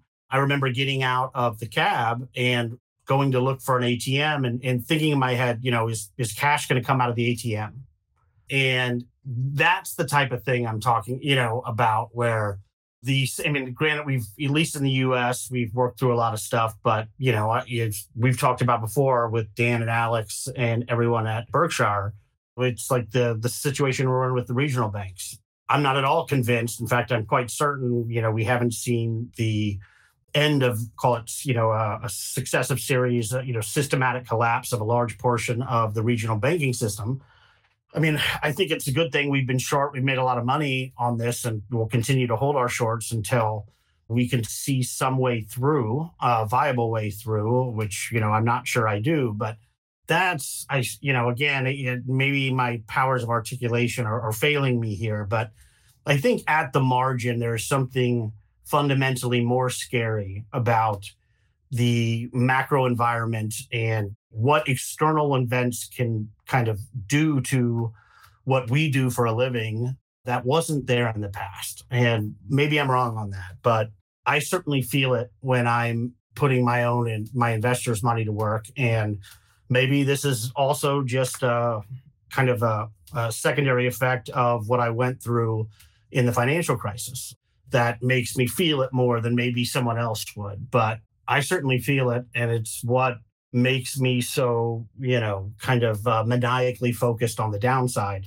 You know, in the end, the upside will take care of itself, but it's getting harder and harder to find names that not only are very high quality, but whether it's via idiosyncratic levers that they can pull um, or whatnot, but that should result in predictable growth in revenue and cash flow, whatever the future holds. And I think that is, at least for me personally at Crossroads, you know, that is something that is essential to what we do. I mean, I don't, almost everything in our portfolio should work regardless of what the market and the economy do. And it's a high bar. You know, I mean, I'm lucky because we can be concentrated. I only have to find one or two great ideas a year. Um, but, you know, I think it's just a lot harder to find things that should work no matter what than it used to be. Well, this is not a unique thought. I'm stealing it, but it's one that makes a lot of sense to me. And I would name the person if they gave me permission. But they said, you know, if you look at the asset classes that have done well over the past, I don't know, call it 20 years, the one that really hasn't is like the long short hedge fund. And I kind of wonder if this isn't the decade of people being like, "Oh, we were under allocated to hedge funds, like real hedge funds, not like just as a payment structure." Right. right. Right. Well, I mean, I, I we could have another call it, you know, like the value renaissance coming out of the, you know, uh, tech bubble from 99. I wouldn't be surprised at all. Uh, you know, I think dispersion is kind of there. I mean, now's a strange time in that you know it's like when people talk about you know or or frame value investing in like a fama french way. I believe you guys were talking about this the other day on the pod you did with toby basically talking about the value spread. I'm not at all convinced that you know we're going to see a reversion to the mean based on call it small cap value. I mean small cap value is my bread and butter. Don't get me wrong and i think there is some of if not the most extraordinary bargains available in the small cap world today that I've seen in my career. Um, but this idea that we should see a cyclical reversion in um, you know value versus call it large cap growth for a bunch of reasons I don't buy it. I saw a really a super interesting chart the other day that showed that you know basically the 100% of the increase in gross profit from 2007 onward you know has been driven from tech. But I think there's a outside of the way you know business models and the quality of businesses have changed over the last call it 40 years you know i don't even think uh, small cap value has is even outperforming more if you start from you know call it 1980 but you know GAAP metrics like book value are becoming increasingly less relevant and you've had a qualitative kind of step change in the nature of american business in general and almost all of that has been driven by tech and you know you have this just incredible adverse selection in the small cap indices. I mean, you got a ton of barely, you know, uh, viable regional banks, just a lot of low quality businesses, you know, uh, that are affected by interest rates. You know, most of the indices are filled with crap, uh, for lack of a better term. And so, you know, it, presuming that the reversion between, say, small cap, you know, value and mega cap growth is going to automatically revert, you know, like this is some iron law of the universe, I think is deeply misguided. And I think when you look at, when you kind of peel underneath the uh, hood and you see the drivers of, you know, for example, like I said, all of the incremental gross profit in, you know, US corporate income or cash flows has been driven by tech and, you know, what we've seen there. That's a structural change that's permanent. Let's just put it this way I'd probably much rather buy the Magnificent Seven here today than buy, you know, the Russell 2K value. Mm, gonna break some people's hearts. How dare you come on this podcast October 17th mean, and say this? I mean, hey, I think, you know, you pick your spots, you're, there's bargains of a lifetime out there in small cap value. But like, dude, investing isn't meant to be this easy dude i don't know that people think it's that easy. I mean uh, you even since it got cheap it's been hard to i mean the small cap has gotten punched and punched and punched and i don't think it's capitulation yet but like it has not been fun. Yeah well I, I agree with that and there's obviously you know it's kind of like rubber band dynamic. You know there are limits to how far i think the spread can go before an inevitable snapback but do I think like the, you know, it will revert all the way towards the mean? No. And I think it shouldn't because of the structural reality of the way the businesses that compose these indices, you know, have changed. And, you know, I could totally be wrong about this. You know, don't take anything I say on macro, uh, you take it as a grain of salt. But when I look at the businesses, uh, you know, you you back out the unprofitable ones. I mean, I just they're cheap, but I don't think they're so cheap they are unsustainable. You know, like the valuation is is fundamentally unsustainable. Like I think is kind of the premise underneath a lot of people's hopes with respect to mean reversion. So it's not that there are not incredible mispricings in the small caps. I mean, I think the changes in market structure since, you know, the financial crisis are both incredible and real in the sense that you know you add all the monetary basically monetary policy and you know all of the you know QE angles to things and you combine that with the rise of passive you know you have a scenario where I think the market's discounting mechanism in the smaller and less liquid fare you know uh, you know of the market has been completely broken.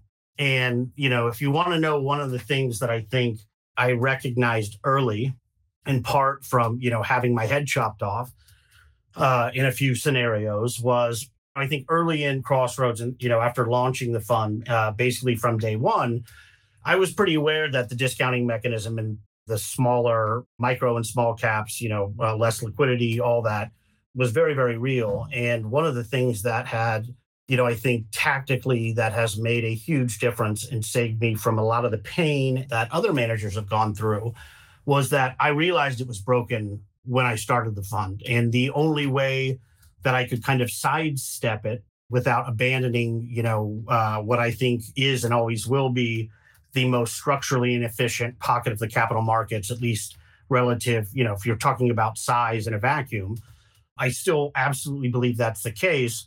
But you know, my the idea that I would buy a say a, a well-run smaller micro cap uh, run by an owner operator that you know owns 40 50% of the float has been buying back stock you know does smart and creative things not only to reinvest in the business but you know will return capital to shareholders.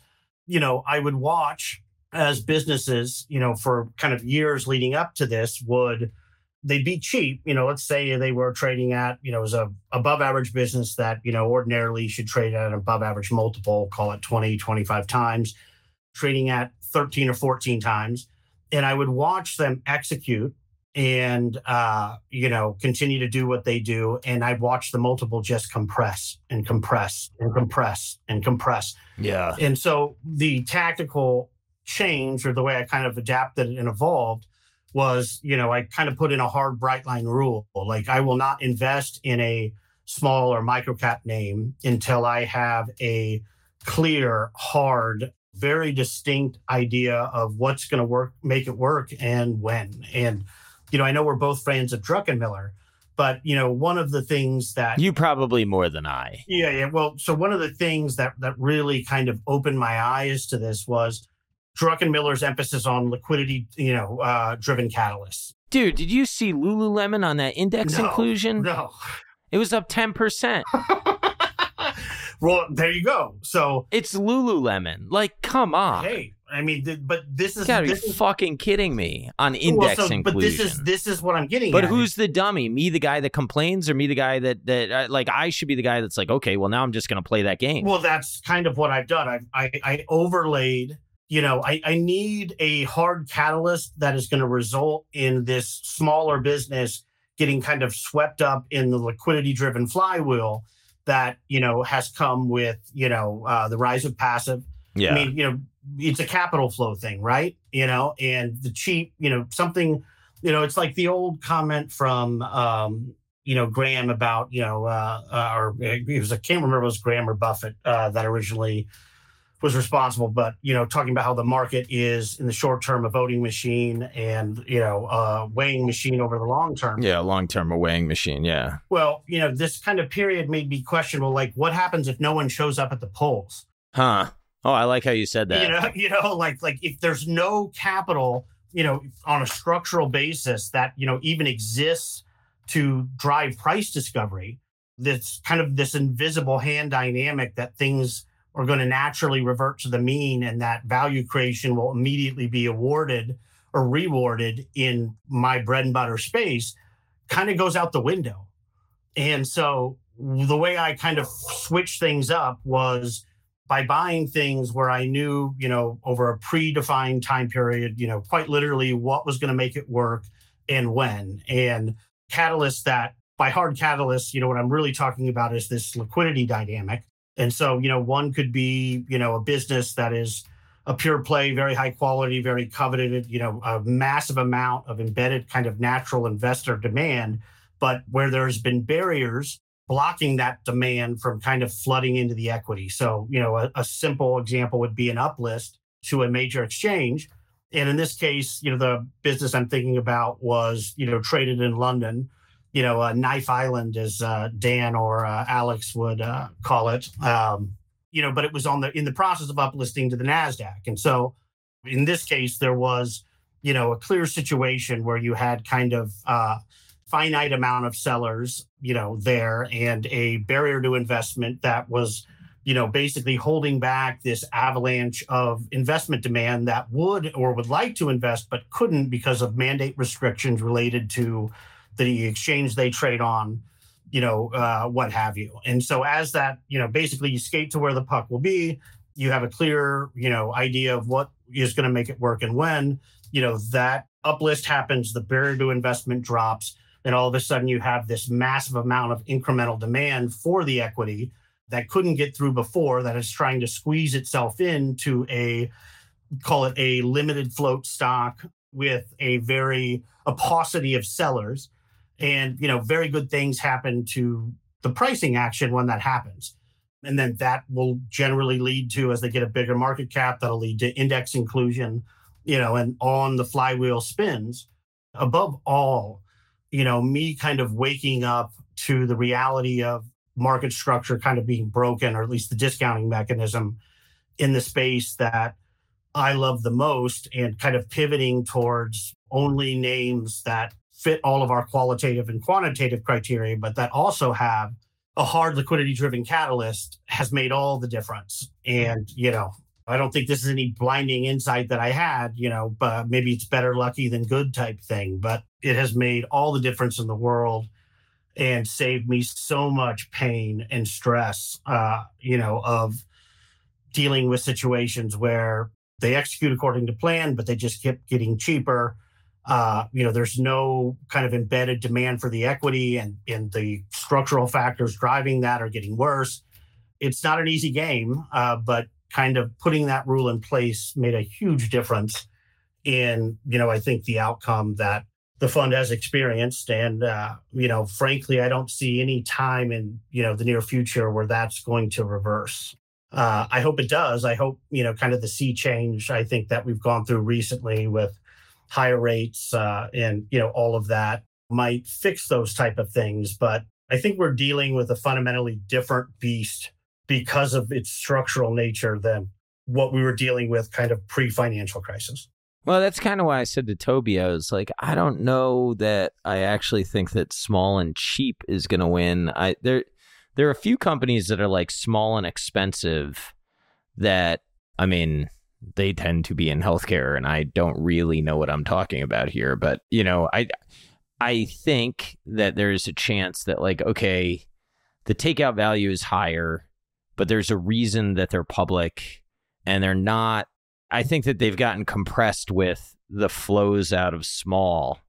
I forget what Chuck Royce, I, I think I heard, I have not verified this for myself. I think Chuck Royce's assets peaked in excess of 30 billion and are down to six now.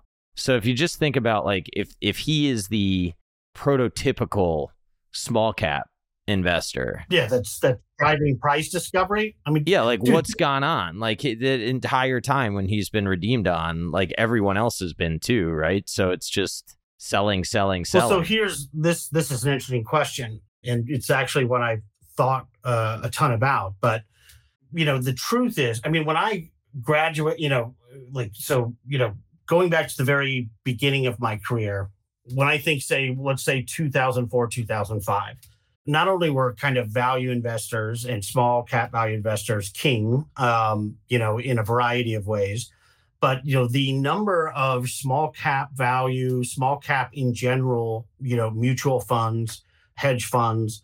When I think about, I mean, basically everyone's gone.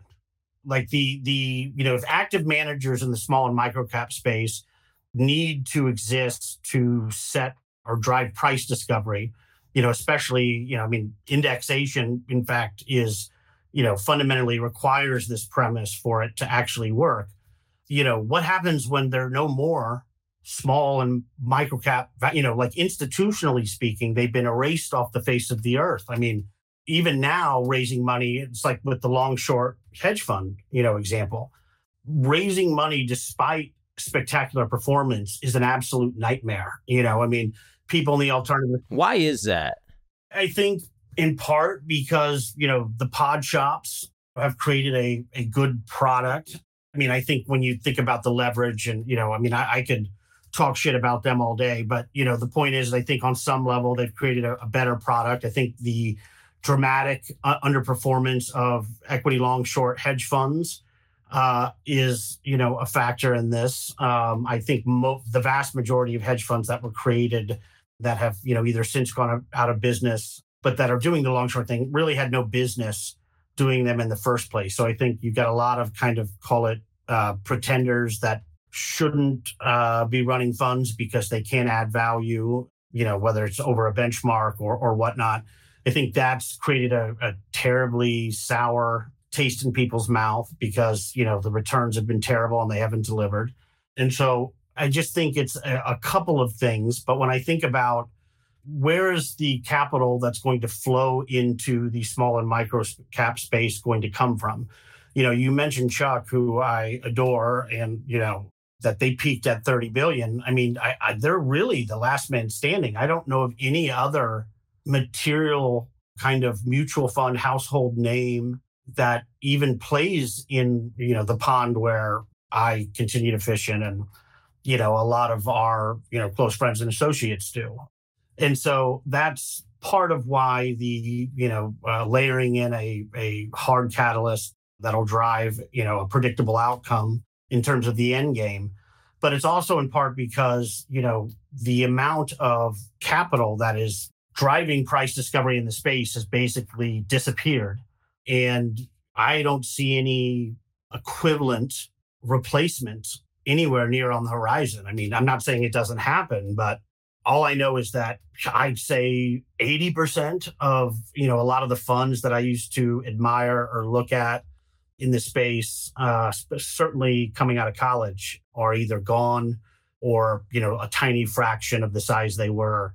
And I think that's a huge opportunity for, you know, a fund like Crossroads. But because the mispricings can get so extreme but i don't see yeah dude unless you're unless you are on the other end of just like getting hit in the face with multiple compression and your lps are like what's going on? And you got to write these letters about how everything's going according to plan but everything is flying in your face. And then like you know like it's it's a terrible way to live. Yes no you nailed it. And as long as everybody believes this it's going to remain true. Now i guess if i wanted to argue the other side of it is boy if that belief flips, look at how much money can come into it. It's like attitude in Japan. Yeah. I mean, you're not wrong, but well, it's the old thing like, do you need to catch the first inning of something? Right? You can maybe play in the third inning and still get a good part of the run. Oh, most of the time, I'd much rather, you know, if I'm looking at the risks in an investment and I have two choices, I can, you know, wait through kind of the last material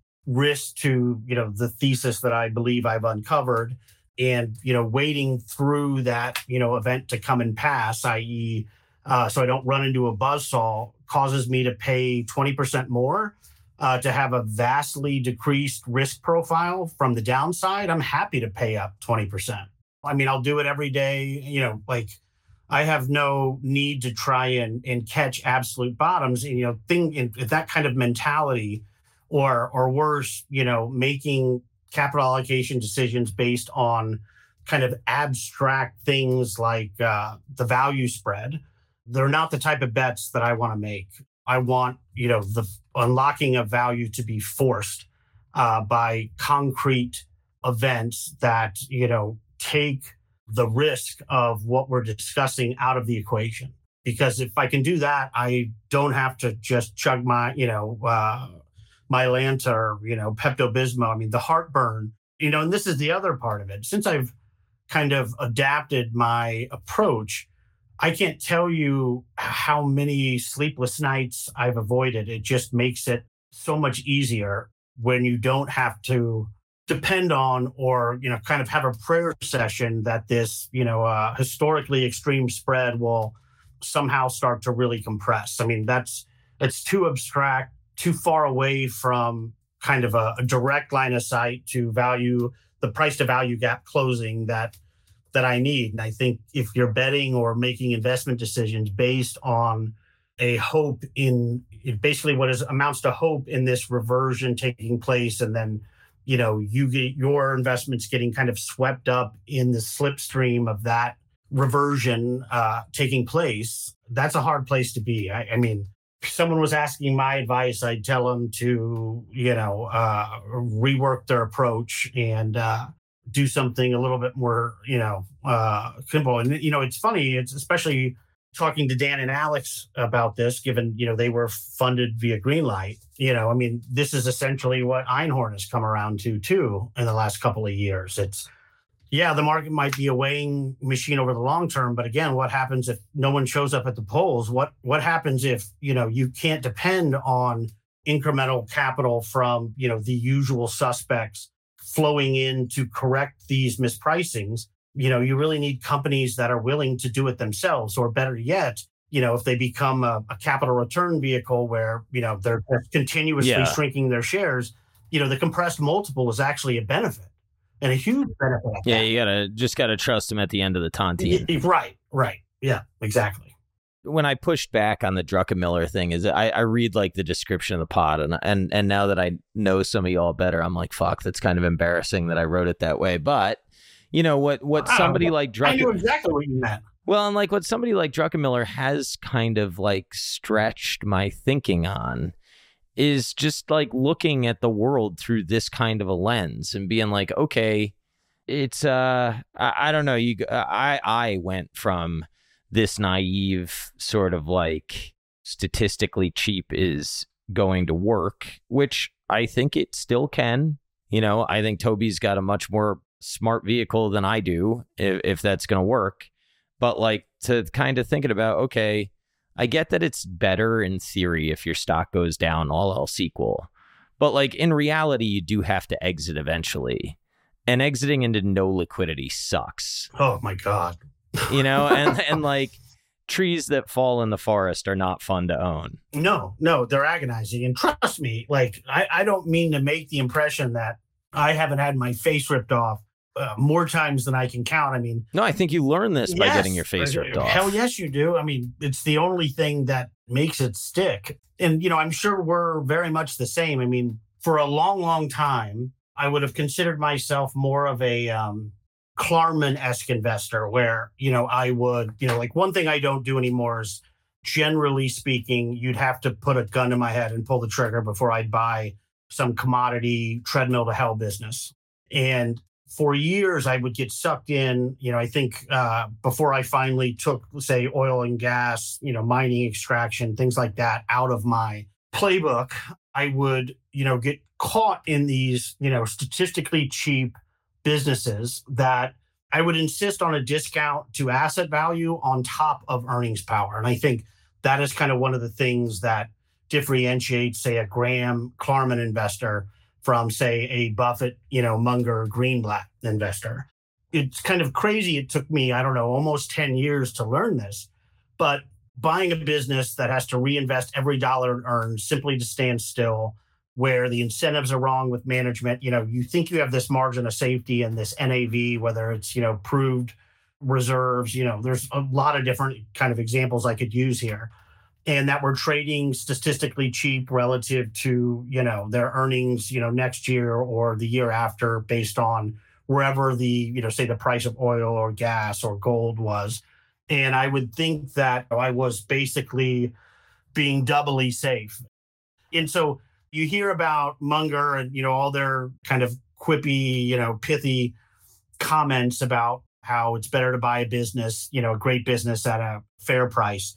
And it just stuns me. It took me a, nearly a decade for that kind of wisdom to really sink in. And it's in part because you know uh, growing earnings, you know, all of the things that that drive value. I mean, in the end, the most important thing I think with respect to a long term outcome in any business is not only the size of the moat, but the duration of the moat and you know how predictable their ability to continue to earn outsized returns on capital are while in theory you know the margin of safety from the discount to nav and the low multiple you know like the qualitative element was completely missed and and the older i get the better I get. You know, I realize that 99.9% of alpha is qualitative insight, in particular, qualitative insight that isn't properly appreciated by the market.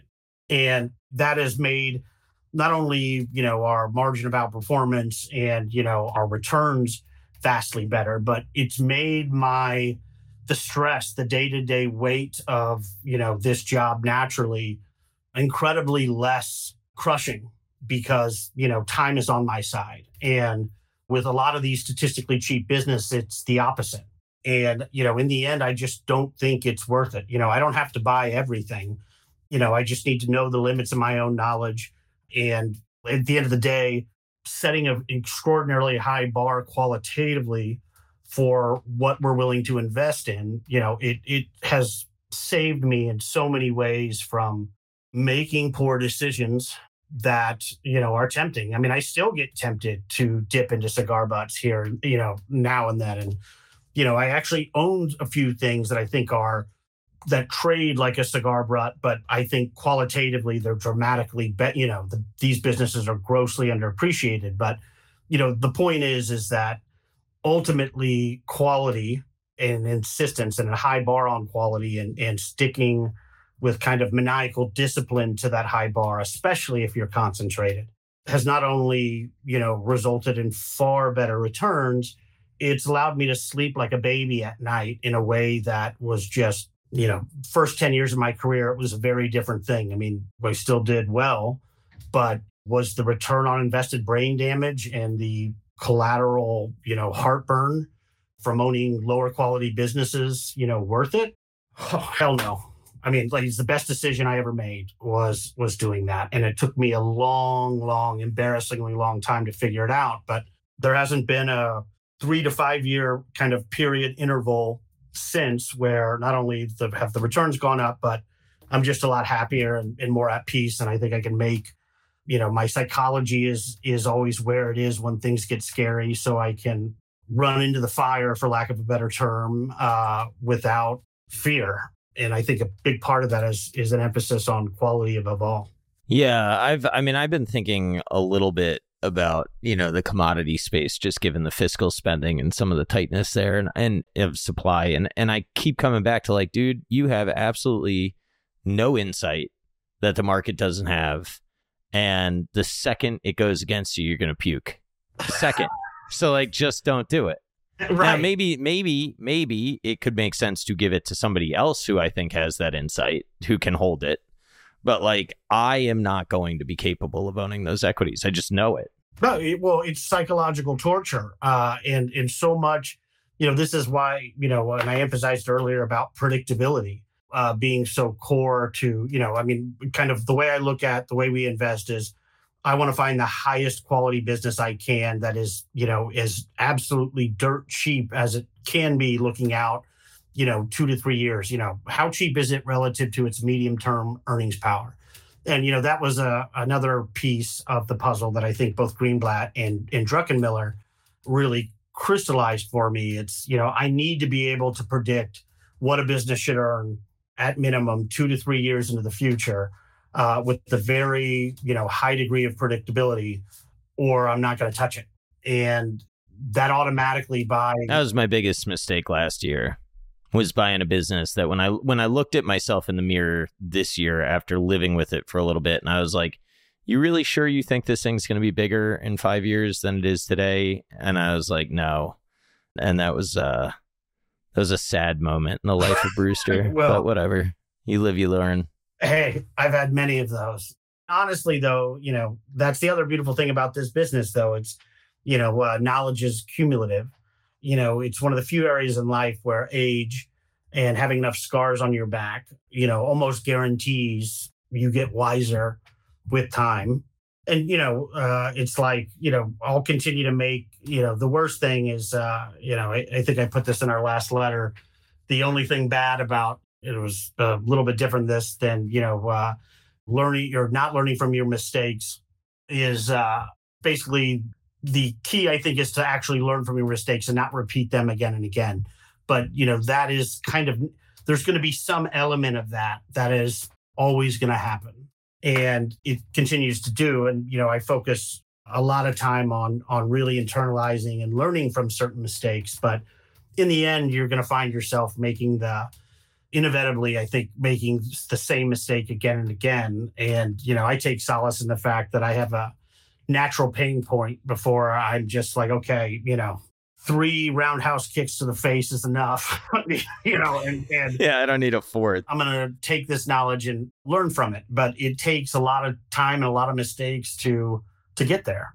For example, the way I played, you know, I, I think, you know, so at Crossroads, maybe this is me getting cute in it, but you know, the way I've dealt with, for example, uh, I do think exposure to energy, you know, given the macro, something levered to, you know, call it the the energy ecosystem is smart. Um, but the only way I could think of to play it or that I could get leverage to that kind of outcome is, you know, I bought a bunch of ET, which I kind of think of as the standard oil of energy infrastructure in the United States uh, you know, I was basically bought it at a, you know, uh, it was right around 10, but the implied dividend yield that should, you know, have continued to grow and over time will grow was, I think, 15%.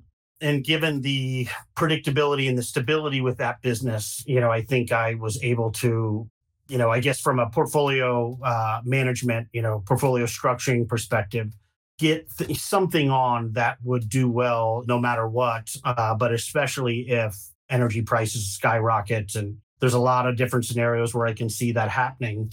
And so, you know, ET was kind of a, a way for me to kind of not make a similar mistake as I've had in the past, kind of do it my way where the predictability element is there in a manner that, you know, I think fits all of our quantitative and qualitative, you know, bars, you know, for an investment in the fund.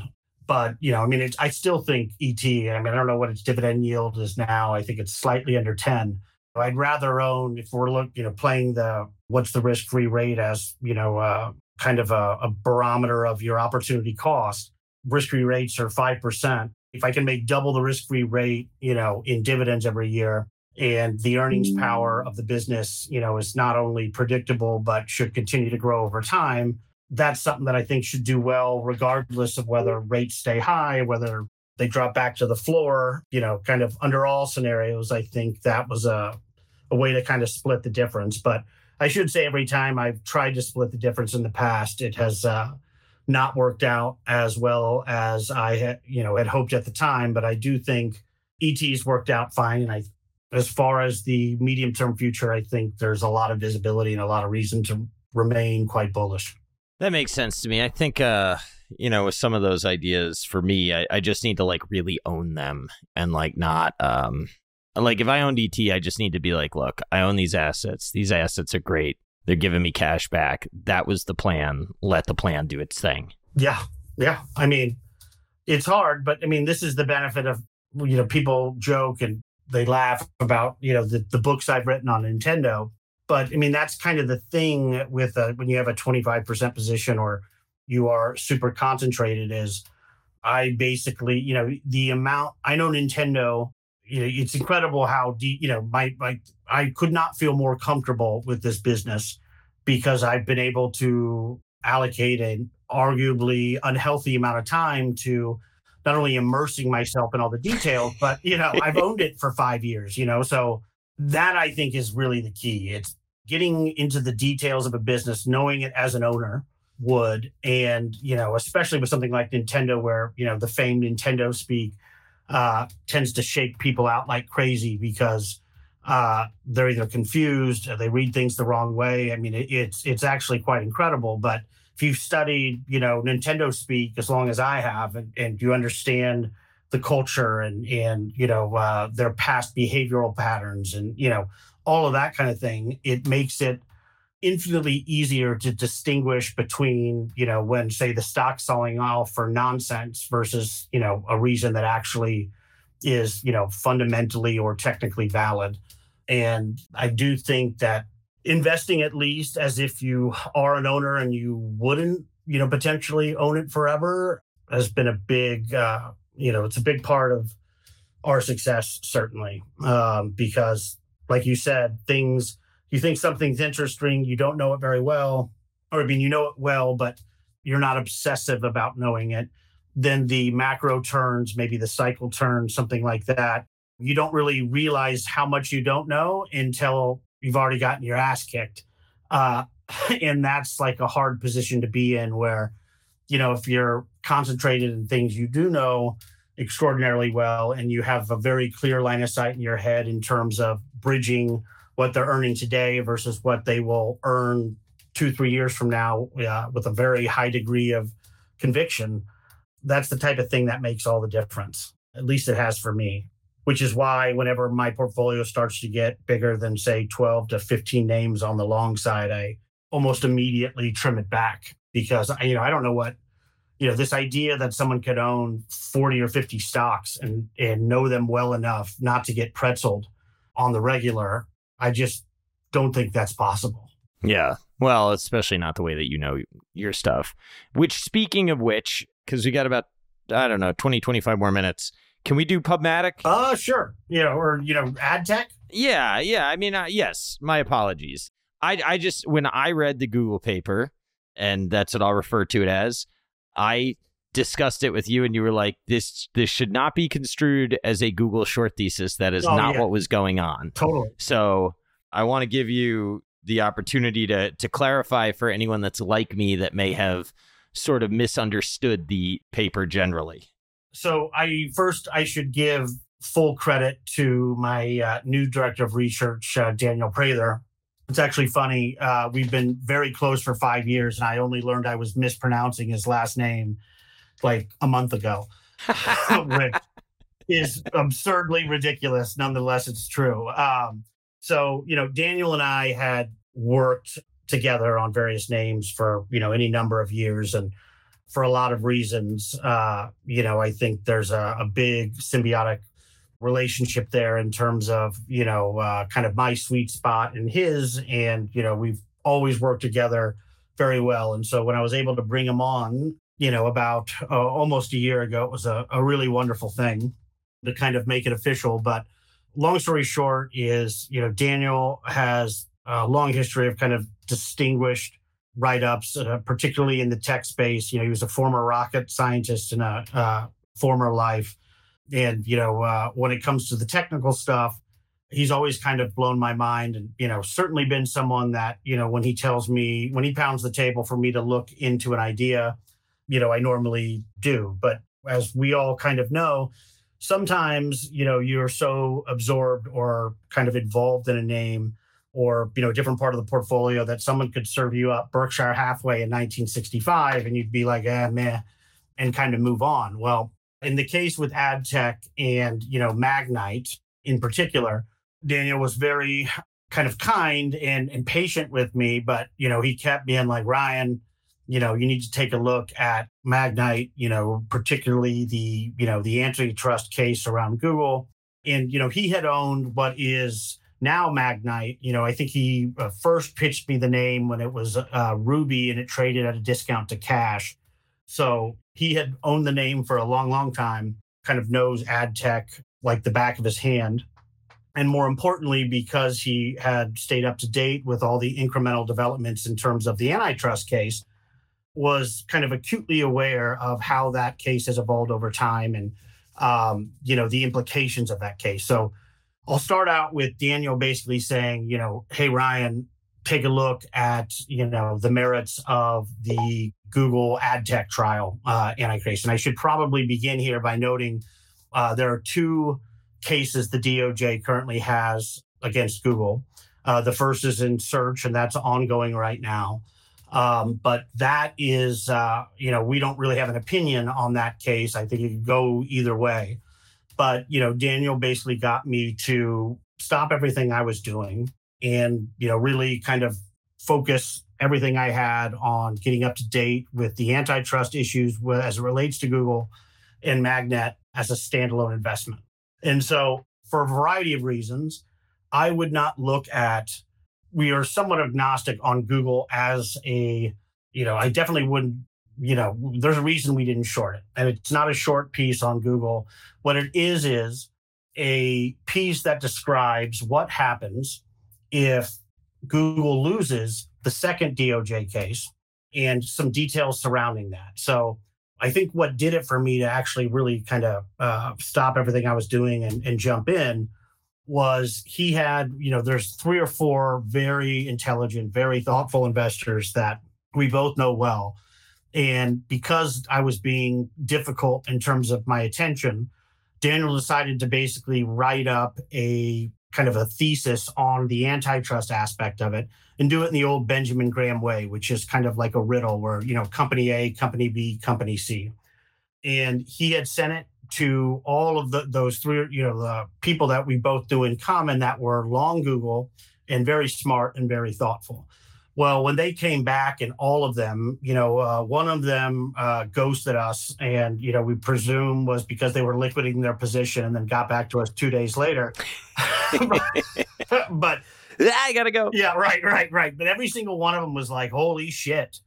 Uh, thank you for that." you know, we had never put any real time into it. Uh, and so that got me into kind of the general thing, which is, you know, every Google long we talk to, and, you know, I think Bill Ackman's, you know, uh, recent discussions, his long thesis and, and the latest Pershing thing, it's, I think it's kind of amusing that there is literally, you know, the reason it's mispriced, you know, it, it, he says nothing about either antitrust case being an issue at all. And I think that is generally, you know, kind of the universal reaction when we brought it up with people has been, you know, uh, well, what do you think about the antitrust case? Uh, and they'd look at us like, dude, well, that it's like, I, who cares about that? Uh, you know, it's irrelevant.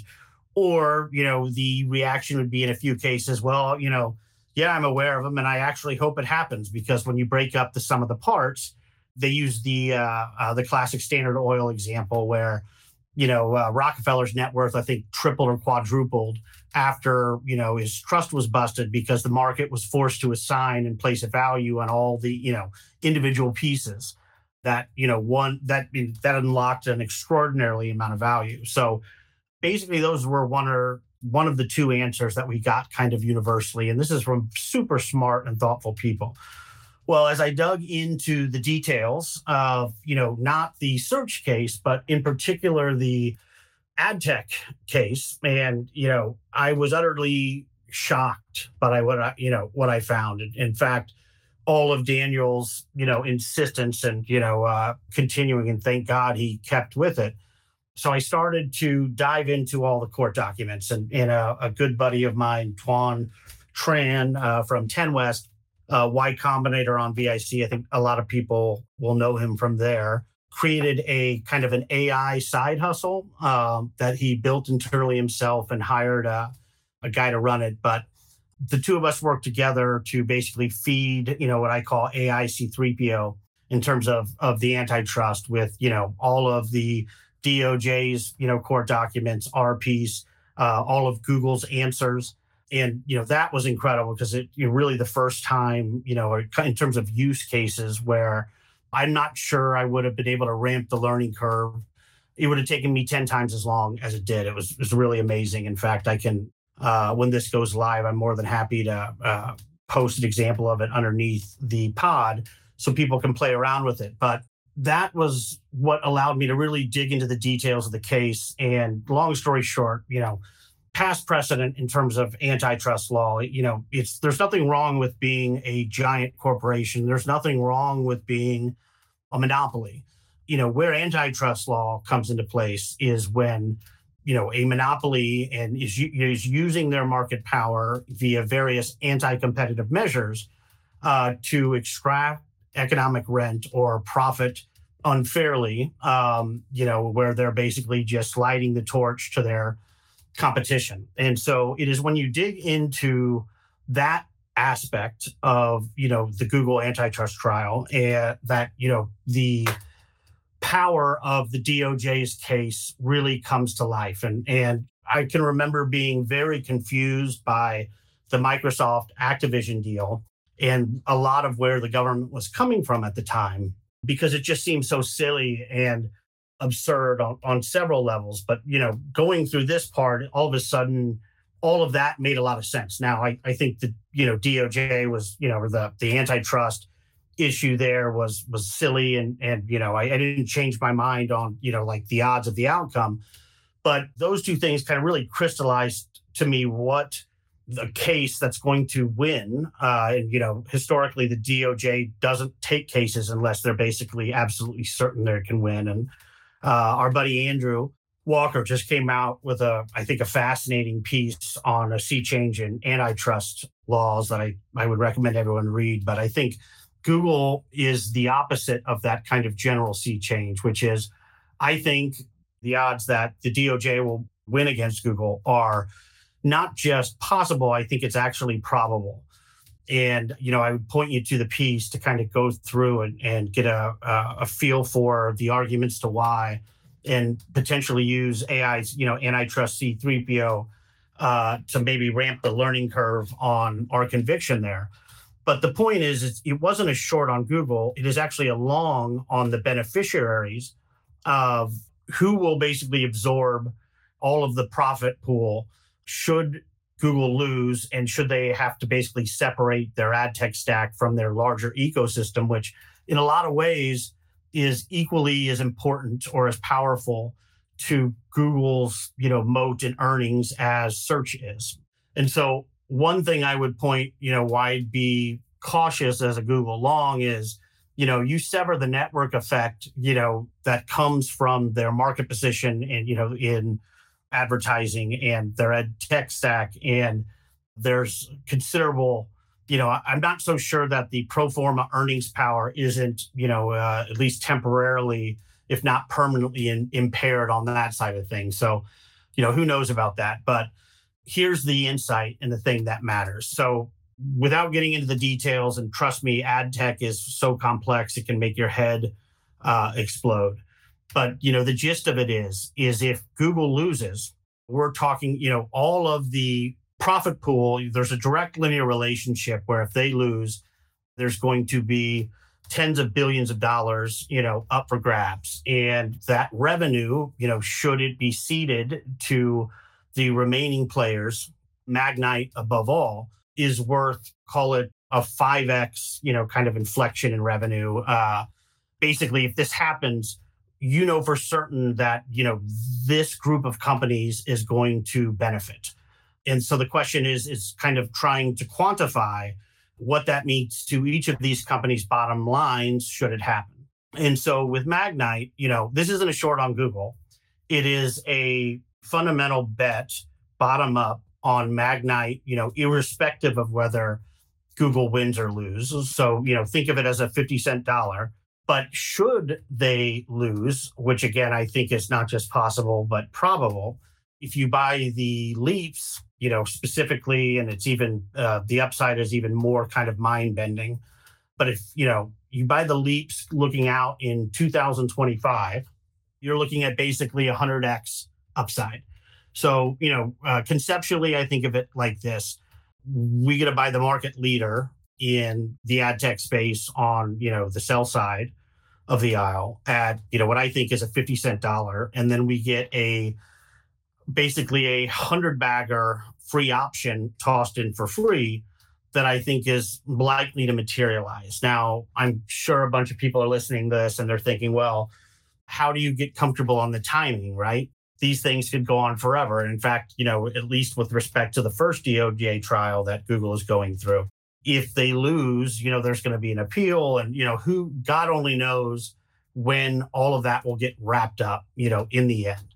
Well, that's what makes the second trial so intriguing. And this is another key piece of it is the second trial takes place in Virginia, which is called the Rocket Docket. And what is so important here is that, you know, this particular jurisdiction has base is known for how fast it is to a conclusion. So historically speaking, cases in Virginia, you know, the Rocket Docket have, you know, lasted between three and six months, but the average is about three and a half months. You know there are no real exceptions to this. This is where you're at. You're going to get a hard final decision that you know essentially can't be appealed by let's call it late summer of next year. So that's the other key piece of this. It's not just the incredible accretion to the remaining players that will mop up all billions in profit you know that is ceded by google as part of losing, but it's the fact that we have a predefined timeline where we know the case will be wrapped up and done.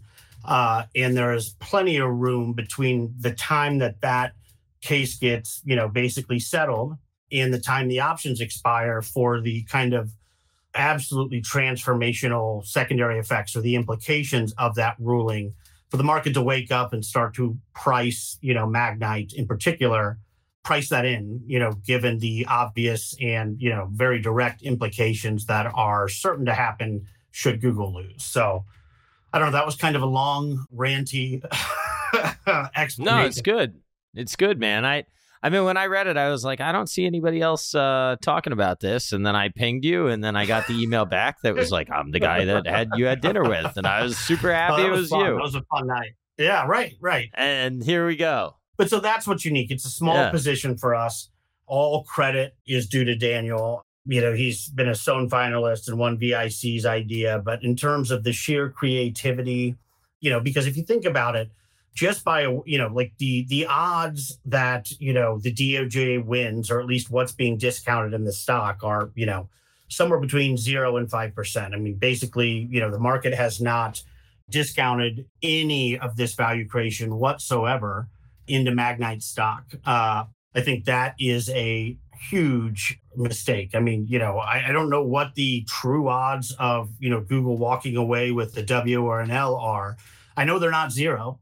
And if you dive into the details of the case, I think most rational people, and we talked to a variety of uh, uh, antitrust experts. I mean, there was a lot of due diligence that went into this. And honestly, at the end of it all, there wasn't a single contrary view or you know anything that touched the premises of, of kind of of the larger thesis here which basically everyone agreed to so the fact that he not only was familiar with you know all of the details in the case you know some of the stuff that was released uh, was so embarrassing the judge allowed them to reseal it you know we go through that in the piece but uh, and this is bad i mean puke inducing grade A scumbag type of, you know, actions on Google's part. Should they win, you're looking at basically a hundred bagger with the leaps. You know, most interestingly was, you know, we did it not as a piece to say, hey, here we are, we're short Google. You know, it's just, it was more about getting, sowing that seed of doubt into existing longs. And because remember, the piece is about, hey, guys, if you think this, the probability of, of the, a loss here is zero, you might want to, you know, educate yourself because that is almost certainly wrong. I don't know what will happen, but I know the odds priced into a win here are, are wrong. But you know, simply by sowing that seed and getting people to realize that, hey, there's a really cheap way you can hedge your Google position against this type of negative outcome by taking a say you got a 10% position, taking a 1% position in these leaps yeah, it's just very clever because it becomes a self-fulfilling prophecy. The more more people wake up to this idea that, oh my God, I can toss and turn and worry about this all day, or I can just buy Magnite calls and sleep like a baby. That kind of, you know, that's all they need to do. And if even a tiny, tiny fraction of a fraction of the capital allocated to Google, you know, makes, I think, the intelligent decision to hedge out this very easily hedgeable risk through a basket or of, of ad tech peers that are likely to benefit or the way we've chosen to express it which is you know through an individual bet on magnite which is the biggest the biggest of all the beneficiaries and that we believe should benefit disproportionately you know if you do that you're going to drive up the value of our calls and so, you know, we don't even need a, a loss, if you will, uh, for the idea to work out. I mean, I think the idea from a bottom up basis is going to work regardless of that outcome. But the way we've kind of set up the position and the way we've used kind of the truth to wake people up to the obvious, I think is extraordinarily clever. And it's early days, won't be till the end of next summer where we know, you know, the outcome here. But I guess the only way I think we lose is if Netflix steps in and buys Magnite for their own, you know, CTV purposes. But that's a totally different thing. If they they paid 100% premium, you know, the leaps would expire worthless. But uh, I do think there's enough time to where heads we win, tails we don't lose. And it's, you know, not every day you get a, a free 100 bagger option tossed in for free, especially when that option is, uh, I think, more likely than not to land in the money. Yeah. No, that's, I mean, I like the way you were thinking about it, and I wanted to make sure to ask about it because I would be lying if I said that I fully let my brain get there. Because when I I read your paper, I was like, oh, this is something that I haven't uh, fully considered and really need to do work on, and I I almost didn't get to I almost didn't get to the end. So I wanted to give you the chance to um to lay that out. Look, man, I know we had more to cover. I'm sorry that uh I didn't keep the conversation going on a faster cadence. But I'm I you know I enjoy talking to you. You're welcome on anytime, and I hope you had a decent time. Hey, I I loved it. You know, like I've said before, uh, your podcast is far and away my favorite, and it's an honor to be here and for you to let me rant about Nintendo or or whatever it is. Uh, I always uh, not only love listening to your shows, but uh, love catching up and and talking. And hey, I'd be glad to come back uh, anytime you want me. So just let me know. All right. Well, be careful what you wish for. uh, yeah, always, brother. All right. Have a good one. Yeah. You too, buddy.